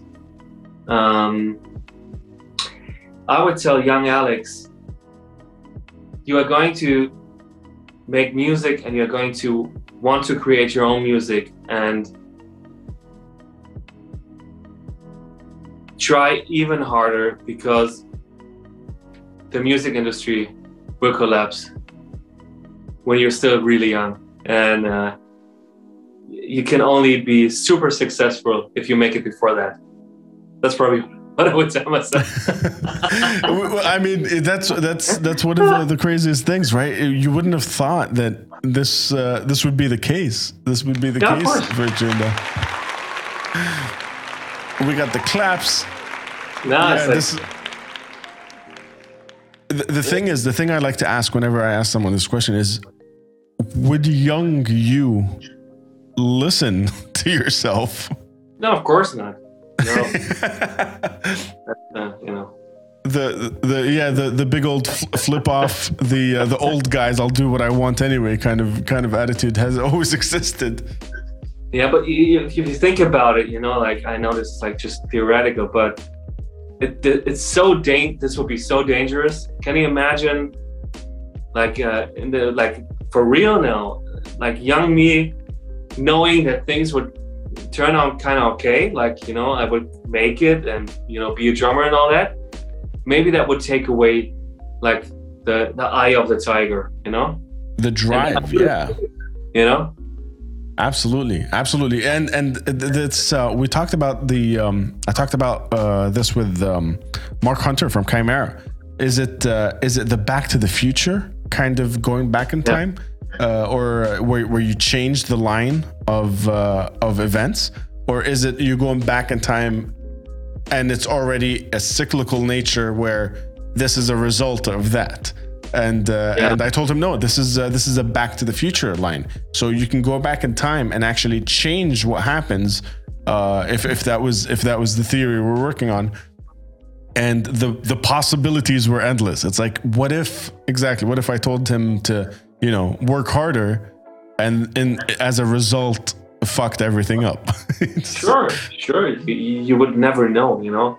Even with personal stuff, I mean, like I mean, like you know, I don't want to go. Um, uh, too too you know too too depressing on this but i think everybody has personal stuff in their lives like you know where uh, you know close family members uh, died or stuff like that and then you're like okay i wish i could just go back and, and change those things and you know tell people to be more careful or you know go and see a doctor in time or whatever you know? But the truth is you never know how it would really pan out like the consequences of it you know yeah, absolutely. That, that specifics thing would be great. You could change that, but then maybe because of that, you would get into a car accident the day after or something. Like you never know. It's you can drive yourself crazy with these things, but yeah. yeah. Yeah, uh, one, one of my, I, I've, I started asking this question like episode three of season one, um, and uh, and not I've done this is episode fifteen, so 115 episodes uh, not a single answer has been repeated so far, which uh, which I think is absolutely amazing. If you ask 115 different people, um, what would you tell your younger self? Uh, the, the conversation that that sparks, like ours, like some people just just answer the question based on that, but you know, the butterfly effect. We're basically talking about the butterfly effect as a exactly. result of that that question, which I think is is very fucking cool. Um, yeah, absolutely, yeah. Uh, dude, I wanna I wanna say thank you so much for your time. Uh, I know uh, sitting down and having conversation for two hours uh, is uh, is a hefty one, and uh, like we were talking about earlier, generation wise, it's it's not something that. Um, that is is very common these days. But thanks to these maniacs that are in the chat, thanks to the patrons and, and the subscribers and everyone that's supporting this channel, uh, it's it's made possible. And these guys uh, these guys sit around and listen to us uh, talk for two hours. So I think uh, it's uh, it's pretty fucking cool. Um, but yeah, thank you so much for your time, man. This is this is amazing. Oh yeah, no worries. Thank you for having me, and it's it's been a pleasure. It's been so much fun uh, talking to you. So uh, it's like you know the time just flew by. But this is the exact opposite of a 15 second um, you know TikTok video. Exactly. So this is the exact yeah. opposite. The exact yeah. opposite. Um, I'm gonna do uh, one last uh, power round. Power round of questions uh, from Absolutely. from the tribe. Um, I always ask this, uh, but what is the craziest story from a show or tour? Oh man. So um, okay, like I can give you like a, a super stupid thing that happened on stage. Stupid, not crazy, but uh, we played in uh, Minneapolis with Rhapsody, and you know we had there's like these big, uh, you know, symphonic arrangements. So obviously we don't have an orchestra with us. So there's all that's that's all from the MacBook, right? Or most of it, right? And for sound check or engineer, great engineer, great guy, he put a loop to one to one of the tracks Oh, I think we got Alex is uh is stuck. Alex is stuck. Um, let's uh, let's give him a little bit. Let's see if uh, if we can rejoin. Let me check that. Uh, King of Whitewater, uh, what's going on, my friend? Uh, thank you for for being part of the tribe. First time chatter here. Uh, have you had the chance to play live yet, Alex? Um, let me uh, let me try and get that question in as well. We we had a question queue opened up that is uh, that is currently uh, paused, but um, we'll see if we can get him back on here and uh, and up and running again. There we go, Alex. You back? Okay, I just yeah, I just had to reboot uh, or had to turn off and on Wi-Fi. Okay, so uh, yeah, I'll, I'll start again. Yeah, yeah, please. Uh, yeah. Okay. So it's it might not be the, the, the craziest thing, but it's crazy stupid. Um, we played with with Rhapsody in Minneapolis, and we had obviously with Rhapsody being so symphonic, you know, we had lots of stuff coming from from the MacBook, which you, you can't avoid. It's not because the band can't play, but you don't have an orchestra. Yeah. And our our sound guy, he had this one bit that he had that he looped for sound check and uh, to dial in the, the PA. And then he forgot to, to turn off the loop. So we're starting, we're playing like the first song, and we get to that portion where it loops, and the thing starts looping, you know, and like, and like, oh, I can't believe this, you know. So we had to stop and start over, and that was like immediately showing like how you know how stupid it is to be too dependent on technology. Like this is something that would have not happened to to Deep Purple, I guess, in '71. but yeah, so that was that. And I mean, like crazy tour stories.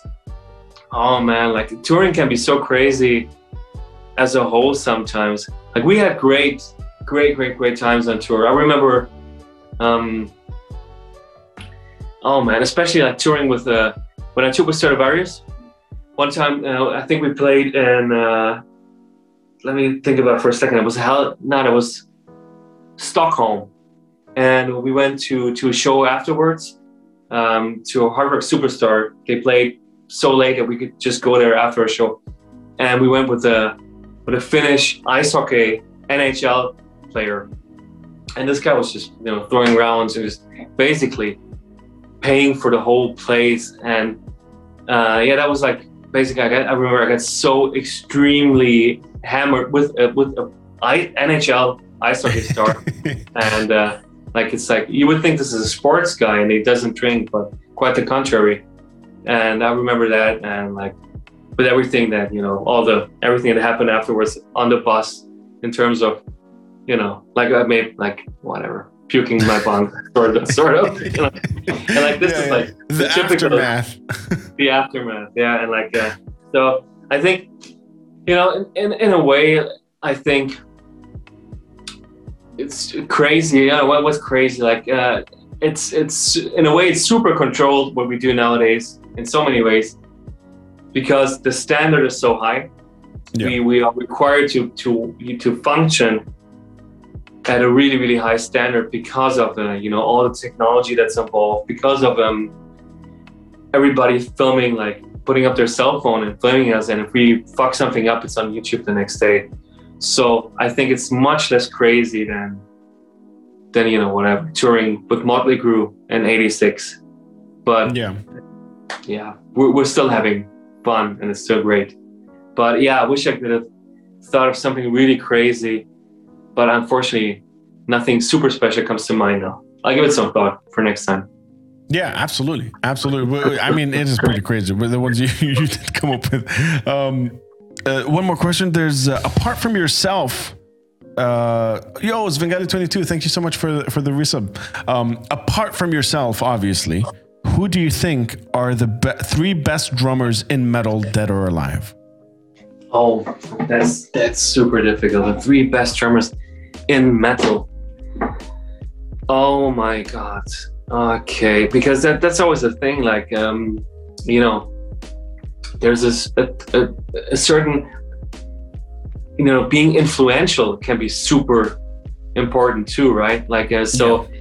let's let's say uh, like people like to bash lars ulrich but uh, you know he's super influential and like so many people would not be where they are without him So that's I, I've never bought into that, and but obviously he's not like the best or, or anything. Personally, I'd say uh, Nick Menza, Megadeth. Nick was just uh, one of a kind in the way that he mixed a technical playing, especially for the time being, uh, with um, with a lot of groove, a lot of swing and musicality, and he made it look effortless, and it was just absolutely fantastic. So that will be absolutely one that that that's right there. Um, I think of the modern players. Um, oh man, there's so many of them. There's so many great drummers. It's so hard to just pick a few names. I think Eloy Casagrande mm-hmm. is absolutely astonishing. Heavy hitter. Um, heavy hitter, and still a lot of finesse, a lot of technique wonderful time. I mean, you know, he's just he's just absolutely fantastic. Because I, I, it's always great when I see somebody and I'm like, there's no way in the world I could have done this better than this person. Like I can, it, it'd be great if I could do it just as good. That's that's like the maximum that can be done done there. But there's not a way of doing something better, you know. So that would be one of these cases. And um, that's so there's so much to it. Like, and, like it would be way easier if I could pick like genres. Like if I could pick like, and even then it would be difficult. Like picking the three progressive dudes, three, and three, like, and even then it would be impossible. So third name, who's absolutely astonishing. Oh man. No, it's like I, I really, I, really, I can't even pick another name. I, I say like uh, without giving it too much thought. I'd say another good friend of mine, uh, Mario Duplantier, Gojira, yeah. absolutely incredible. Yeah, you know, absolutely. But um, but then there's like this whole you know array of of um of technical, especially the technical death metal and, and black metal side. And then again, like um, some of these dudes are just unreal, you know? Yeah. Like I, musically, uh, it might not be the most creative thing sometimes, or, um, you know, like it, it can be very specific, just fast. But then again, it is sometimes so fast that you you just have to, you know, appreciate it for what it is you know absolutely absolutely and uh, for uh, for for myself i want to add uh, to that pile i would uh, i would just add uh, joey jordison uh, from from Slipknot. Late Joey Jordison. in terms of influential uh, for for that generation, was uh, was beyond influential for the instrument. I mean, the, the, the, thing that Joey did is he brought a lot of uh, the elements of extreme metal drumming to a general audience. Yeah, you know, absolutely. And this this this was the first time that many people heard a blast beat or something, and and you have to give him credit for that, and you have to give him credit for bringing the drums to the to the front of it, like being this you know visible and important member of the band, which is always an outstanding achievement if somebody can do that. Much like Portnoy, I mean, you can say what you want about him, but Portnoy is a great drummer, you know, a great character, and uh, so technically, like it's it's how do you judge these things, you know, like um, what's really like, you know what's the level here? What, what you know, like, is it just about technicality? Is it about raw speed, musicality? There's so many elements to it.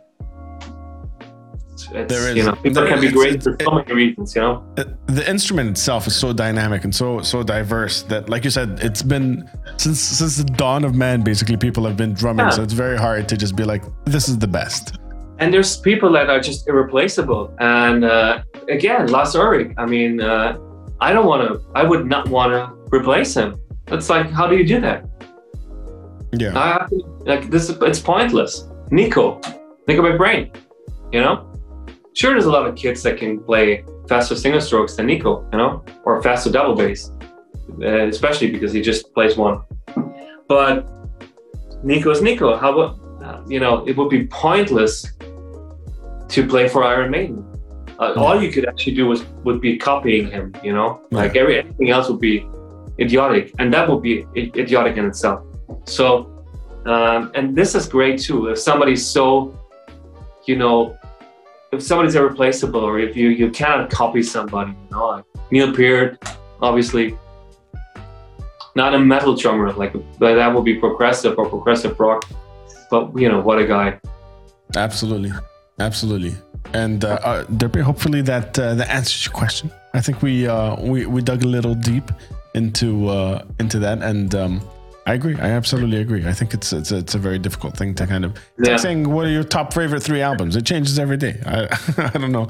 Svengali twenty two says Chris Adler Yeah. and Tommy Lee. See, like that that for me wouldn't. um Chris Adler is, is absolutely amazing. Amazing. Tommy Lee is absolutely amazing, but different uh, um, criteria. I think is the word. I see a lot of you guys Yeah.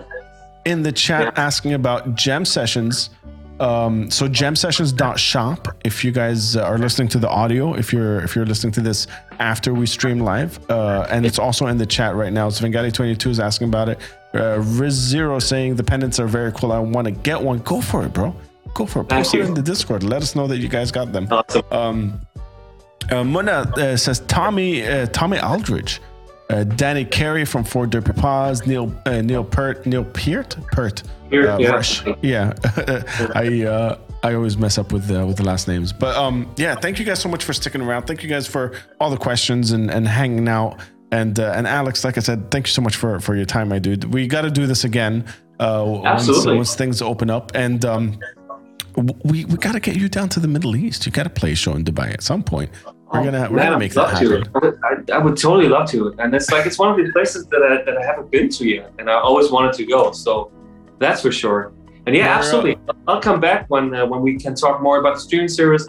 When hopefully I can talk about these you know these albums that I mentioned that I've recorded that I can't talk about yet. And there's some other actually pretty big things that I also can't talk about, like which is of course something I could be making up now, but it's actually true. but I, well, I'm excited, man. I'm excited. I love uh, I love the conversation. I love the having you on here. And like I said, it time flew by. Um, we used to have a tradition uh, on on the show where uh, where to officially end the episode, uh, the guest would have to be the one to say hit the outro, and that would uh, commence the uh, the the end of the show. Uh, but for the very first time, for the very first time, we're gonna we're gonna we're gonna ask you to do it in your most specific way possible, like in your branded way. So, uh, however you want to do it, in whatever way you want to do it. Uh, well, let, I'll be super the- geeky. So it's gonna be drumming and Star Trek at the same time, and drumming and be- Star Trek. yeah, which would be Captain Picard, and this would be Engage.